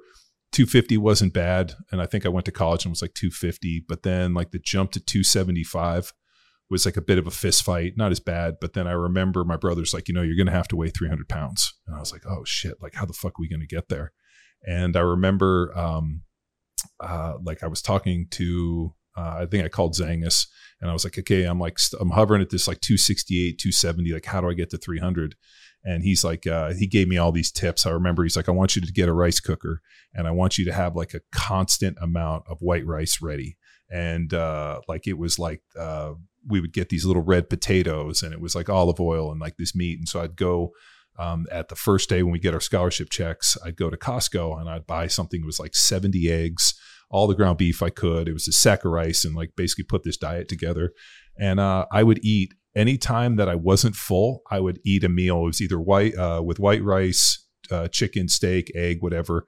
And I just got to the point where I just started cooking it and making it into like these these Tupperware kind of containers that would have like rice, black beans, eggs, and some form of protein.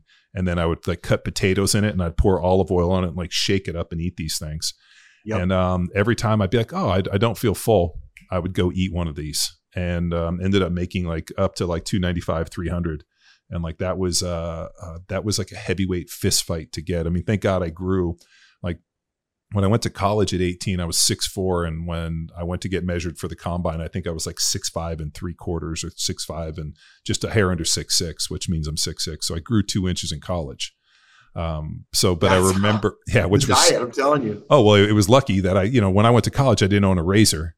So like I remember I showed up and my roommate's like, You don't have a razor. I'm like, I've never shaved. So I mean, I was lucky in that I was a late bloomer, but I remember like lifting weights and we didn't have anything else to do other than lift weights and eat um, and go to school. But uh man, I just remembered like and whenever people have asked me about like, oh, like, you know, was it hard to put that weight on? And I was like, um, yeah, it was uh it was like fighting these set points and like your body would get stuck at these things and you had to go so far over the top to the point where I remember like waking up in the morning and weighing myself, and if the num- if my weight was down, like being depressed the whole day and like not wanting to work out or do Yeah. anything, just wanting to sleep and trying to recover. And if I got up and my weight was like up, I was like, "Fuck yeah, I'm gonna take on the world." To the point where like I just had such an unhealthy relationship with the scale, and they used to weigh us and then like motherfuck us if we were underweight, and I mean it was uh, like I, almost like an eating disorder in a lot of ways, like uh you know, we were never bulimic, obviously, or anorexic, but like I just Reverse remember eating disorder. it was crazy. And then you just kind of have this kind of Yeah. like weird, unhealthy relationship where like I enjoyed no food. And you just end up having this very transactional mentality of eating where like I'm looking at it and I'm like, uh, like, okay, how much like we go to this all you can eat sushi place and our goal was to consume like 100 pieces of sushi. And like, just like, and then you're trying to calculate and you're like, okay, each one of these pieces of fish is like one ounce. And then, then in your mind, you're like, okay, if I eat 100 ounces of protein, obviously there's no fat, and you know, like just doing these weird fucking equations in your head. Yep. And uh, it was just super unhealthy. But I don't know how else to like grow to like 300 pounds, which I don't think a lot of people should be 300 pounds. You know? Well, I mean, that's pushing it. And it, what's interesting is like, you know, when you look at that like that, you're eating pancakes and syrup and having all these calorically dense, fun foods. The concern is like, oh, is this going to affect your insulin sensitivity? Are you going to give yourself type 2 diabetes? And the fact is that as your muscle mass grows, so does your metabolism. And a lot of that insulin sensitivity is going to come from the caloric balance. So if you have the muscle mass and you're using the fuel, like you're ripping through these carbs in training and in practice, and you, are actually using them all, it doesn't have to have that. It's not, necessarily an unhealthy effect, especially for a highly active athlete. But like, you know, as you get bigger, yeah, you should be able to consume more and more because the muscle is going to you know is going to dictate that metabolism and the more muscle you have the more food you have to eat otherwise you're going to be in, in a deficit and it's going to cause you know like we're talking about some of these hormonal issues or declines in performance or health like you, you do need to feed like that that old adage eat big, train big. Yeah. I mean, that's as simple as it is. Like, you know, push yourself in the gym, push yourself in the food. And plus, the food you're describing is really good food. I mean, like eggs, rice, well, steak. Like, these, we were super broke. really high health and, uh, and, and metabolic utility. Yeah. Like, we were super broke. Yep. So, uh, eating out, like, like uh, whenever people are like, oh, I'm like, uh, like eating out was expensive and we didn't have the money for it. So it was like going to Costco or Price Club, whatever it was called at the time. We would just buy as much as we could and just hope to God that it made it to the very end. But the other that's one, exactly what Stan talks about. Like it sounds like he's uh he does a monster mash and he's like just buy a rice yeah. cooker. You can cook it right all in the rice cooker. Yeah. You just have a big vat of meat and rice and all you have to do is measure how many servings you had to have Dude, a decent idea. Uh, your, your Stan's whole deal, uh, like I, I joke that, uh, uh, well, that whole deal. So my, um, my training partner in college is a guy named Drake Parker, and Drake's from Oahu, uh, Hawaiian dude uh, from a town called Kaneohe, which is on the west side. And we went and stayed, and his mom had like a rice cooker that just was continuous and like every meal was like uh, rice and then uh, i had i dude i really like poi. So she would put like this bunch of poi on there and then it was either like fish or chicken and everything we ate was buffet style.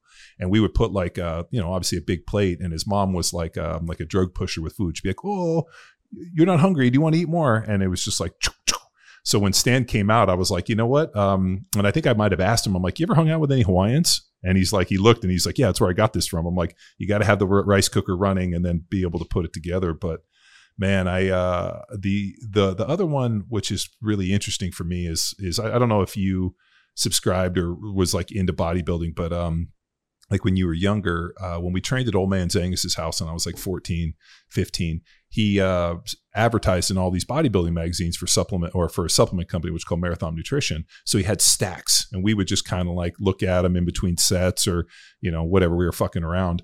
And it was always interesting to me, especially the ones from like the 80s, the amount of carbohydrates that the bodybuilders ate. Like it was nothing for these guys to have six, 800, a 1,000 grams of carbohydrate. And now when you look at everything, everything's so low carb. Uh, I always wonder, um, you know, if ha- if that anabolic effect with the carbs, or maybe it's a change of food, but like I just don't see, uh, or maybe I don't because I'm not in the bodybuilding circles like you are. Like, is that level of carb consumption still pretty prevalent? Oh yeah, like at, at the pro level for sure. I think I think people tend to demonize carbs. I mean, that's kind of been the whole mantra the past few decades is carbohydrates are the source of all metabolic disease. Yeah. Um, but but there again, there has to be context in there. Be like, yes, if you're a sedentary person with a poor lifestyle, you don't do much, and you're just eating chips all day, that's not going to help you. But I think that people also diminish the effect of like carbohydrates. It's like if you're thinking about fuel sources Carbohydrates are your most efficient source of fuel for any kind of physical activity, right? They're rocket fuels. You want to give yourself the, the it, it's also important for nutrient uptake because when you raise your blood glucose, that's where you're able to get an insulin response to be able to push nutrients into cells. So if you're if you're operating, let's say in like a positive nitrogen balance, meaning like you're eating plenty of protein throughout the day, and then you are placing those carbohydrates around, let's say your lifting or your practice, you're going to rip through those carbohydrates in your training and it's going to help facilitate muscle protein synthesis because you already have that nitrogen balance in your system. So i think you need to pair it with protein right? It does you, you do need to have that positive nitrogen balance. But if you're someone who's who's training hard with volume and intensely honestly, I think people underestimate the amount of carbs they should be eating. And a lot of times, what they're going to do is they're just going to overeat fat they're going to eat way too much fat. It's going to be bacon wrapped dates and you know uh, all, all kinds of stuff like nut butters and all that stuff. And it's not that fat is bad, but the thing about fat is one, it's going to slow your digestion down. So if you're talking about metabolism, that's not going to really help it. And two, it takes a lot of work and time to break down fat. It's not in a very efficient, like you know, you, your body needs to work hard to derive energy from it. So it it actually like has the opposite effect of a carbohydrate. You know, carbohydrates like throwing coals on the fire throwing the fat on kind of cools that fire down. Mm-hmm.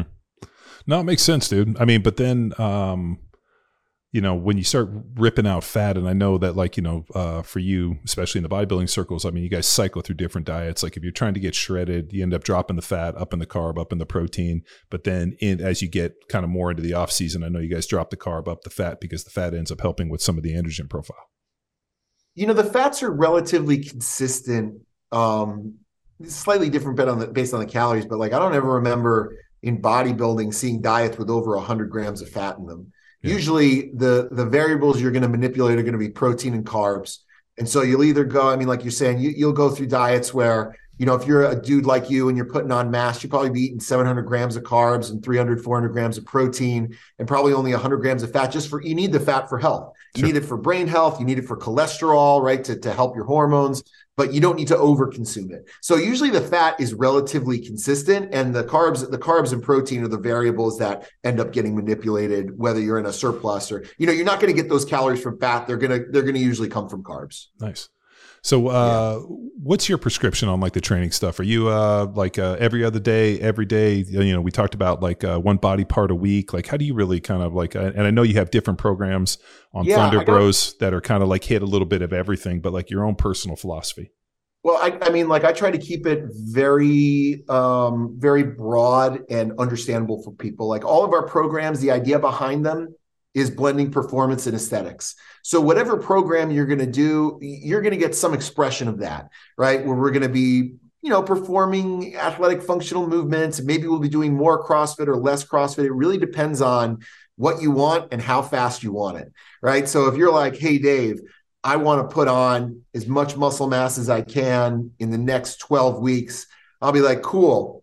Well, most of the time we're gonna we're gonna focus on heavy lifting volume right? We're not gonna really do a lot of conditioning because that's not gonna really serve you in terms of muscle growth. So we don't need to do that. Um, but what we're gonna do is probably end up lifting four to five times a week depending on your ability to recover. For someone who's new to hypertrophy training i like to put them on a three day track because they're just not accustomed to that level of muscle breakdown. So, you know, like when you're doing it right, you're going to be sore. So it kind of, it's a nice, three days a week is a nice kind of place to begin just to, you know, maybe you still do some CrossFit on the off days, but three days a week, it's dedicated hypertrophy training. And eventually we'll graduate you usually to a five day split I like the five day split because you can really hammer body parts very comprehensively and allow for that recovery time. But if you're somebody who's like, hey, I got four days to train, you'll have two upper body days, two lower body days, kind of a push pull uh, type of split, and you can you can get plenty out of it. Honestly, it just depends on the athlete. But that balance of conditioning to hypertrophy work really is going to depend on what they really want. You know, some athletes are like, I'd like to put on some muscle, but I don't want to lose capacity. Um, be like, okay, well, maybe, you know, 75% of your training is hypertrophy and 25% of it might be, you know, GPP kind of conditioning work. I like that blend just for maintenance because that's what I think like is the sweet spot where you still have imposing physicality, but you can go and run a 10K, you can do a CrossFit workout, like you have that pliability. Um, once you start training less hypertrophy than that, it's just hard to make any kind of real progress. And once you start doing more conditioning, uh, like you, let's say you're just doing your CrossFit and adding a finisher, you'll see effects to a point. But the idea is to graduate to more of a hypertrophy bias program because I think, especially when you get to that age where maybe you're not just trying to be the fittest athlete on earth, but you really want to just like look good naked and have feel strong, be able to do stuff. I think most of the training should be hypertrophy for folks. Do you do uh, a lot of zone one, zone two cardio stuff just uh, for for your own health and you know maybe yeah. uh, for that? Every morning, every morning. I mean, it goes up and down depending on what the goal is, but I like that just kind of uh, as an anchor for people just to kind of get the ball rolling. It's like get up, get up early, get your cardio in. Usually do it with some branch chain amino acids. That helps uh, I mean, I think it helps a lot of things. I think the biggest benefit I see is recovery.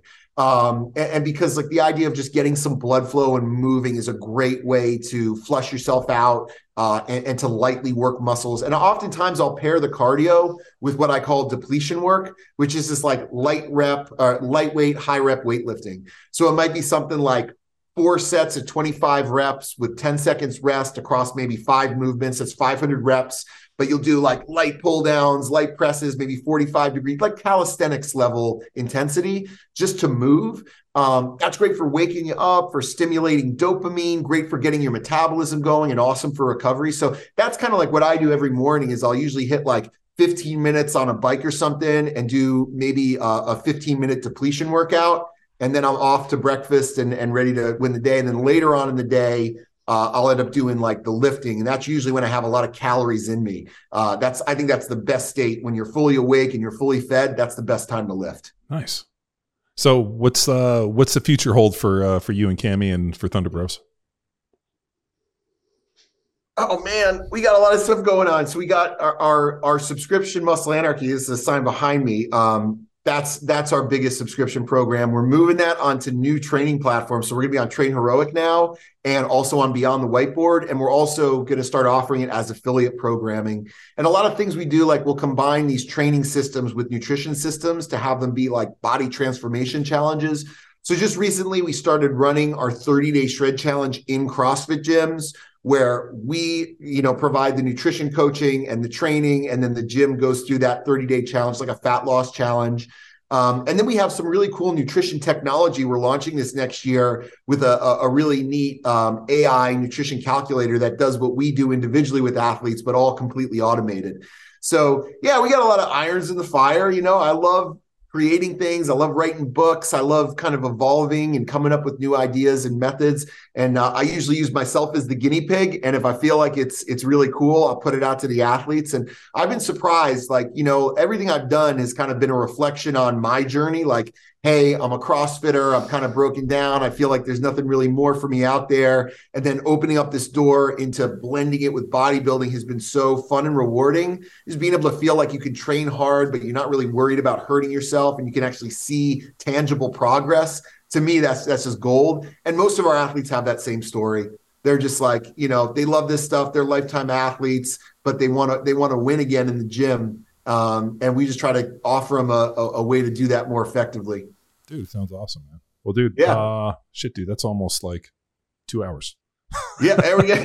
I, I, was like, dude, first of all, uh, I'm impressed with uh, every time that I've ever met you and we've spoken or whatever. Like, you're always so stoked, like such good energy, man. So I, uh, I'm always like, is this a fucking act? And then I'm like, nope, I'm same Dave Lipson. Every time I always see him, fucking stoked for the world. But uh, dude, that was dude, awesome. I, lo- I, love this stuff. You know, like uh, we don't really have much of a filter and I, am too i'm too tired to be fake so I, don't, I don't have the energy to well, put dude, on I uh I look forward to either like if uh if I'm in Tampa or if we can connect, man. I'd love to get together and train with you and dude. Uh, but man, man, th- thanks for coming on. That was awesome. So if people want to get yeah, we get to get you out here in the backyard doing dude, some fun hypertrophy training. I'd love to. I, I, love it. So if people want to get a hold of you, uh, Thunder Bros, uh, you know, Dave Lipson, social. Yeah. So if you go to, uh, you know, our main site is thunderbro.com. So there's no, there's no E in Thunder. It's like Thun Dr. Bro. Um, and uh, you can find us at Thunderbro, thunderbro.com. I'm at Dave Freaking Lipson. You know, if anybody ever has like DMs, and I get them all the time, probably just like you, John, people ask me about hormones, about HRT, about training. We now have um, a lot of athletes. We have a whole show prep program for people interested in doing their first show. So it's kind of like I call it the uh, you know show prep for CrossFitters who want to yeah. still train in their box but are interested in getting on stage. Um, you know the the fat loss stuff for us. Honestly, I, it's funny to me because Thunderbro kind of has a male machismo to it. You know, it's like slinging iron with your bros in the garage, and a lot of people assume it's just for guys. But in our fat loss challenges, we're almost seventy percent women, and that's hugely popular. We have like a that's butts awesome. and guts program for the ladies, and the whole idea is like you know, I, I don't want to I don't want to bash on CrossFit in any way because I think it's got so much value and it's you know provided and enriched our lives so much. It's just kind of again going back to like, hey, there's context. Like we love doing this stuff. We know that all of our athletes love doing it. So we don't want to take them out of the CrossFit gym. We just want to show them ways to be able to maybe train a little bit differently so they can stay in and keep doing the things they love. because that stuff is like it's so fun being in a box in a community. It's so fun practicing these athletic movements, but at a certain point, you know, you got to be a little smarter and and, uh, and you got to maybe be a little bit more calculated. Just like when you're young, you can get away with anything. You can like train and eat like an asshole and still make gains. As you get older, you don't have those margins of error quite as much, and a lot of people get discouraged, whether it be from injury or lack of progress, that they feel like you know it's all downhill from here. And this is not the case. You just got to learn how to do it better. Awesome. Well, dude, you heard it here first. Thanks for tuning in. Awesome. Later. Thanks, Dave.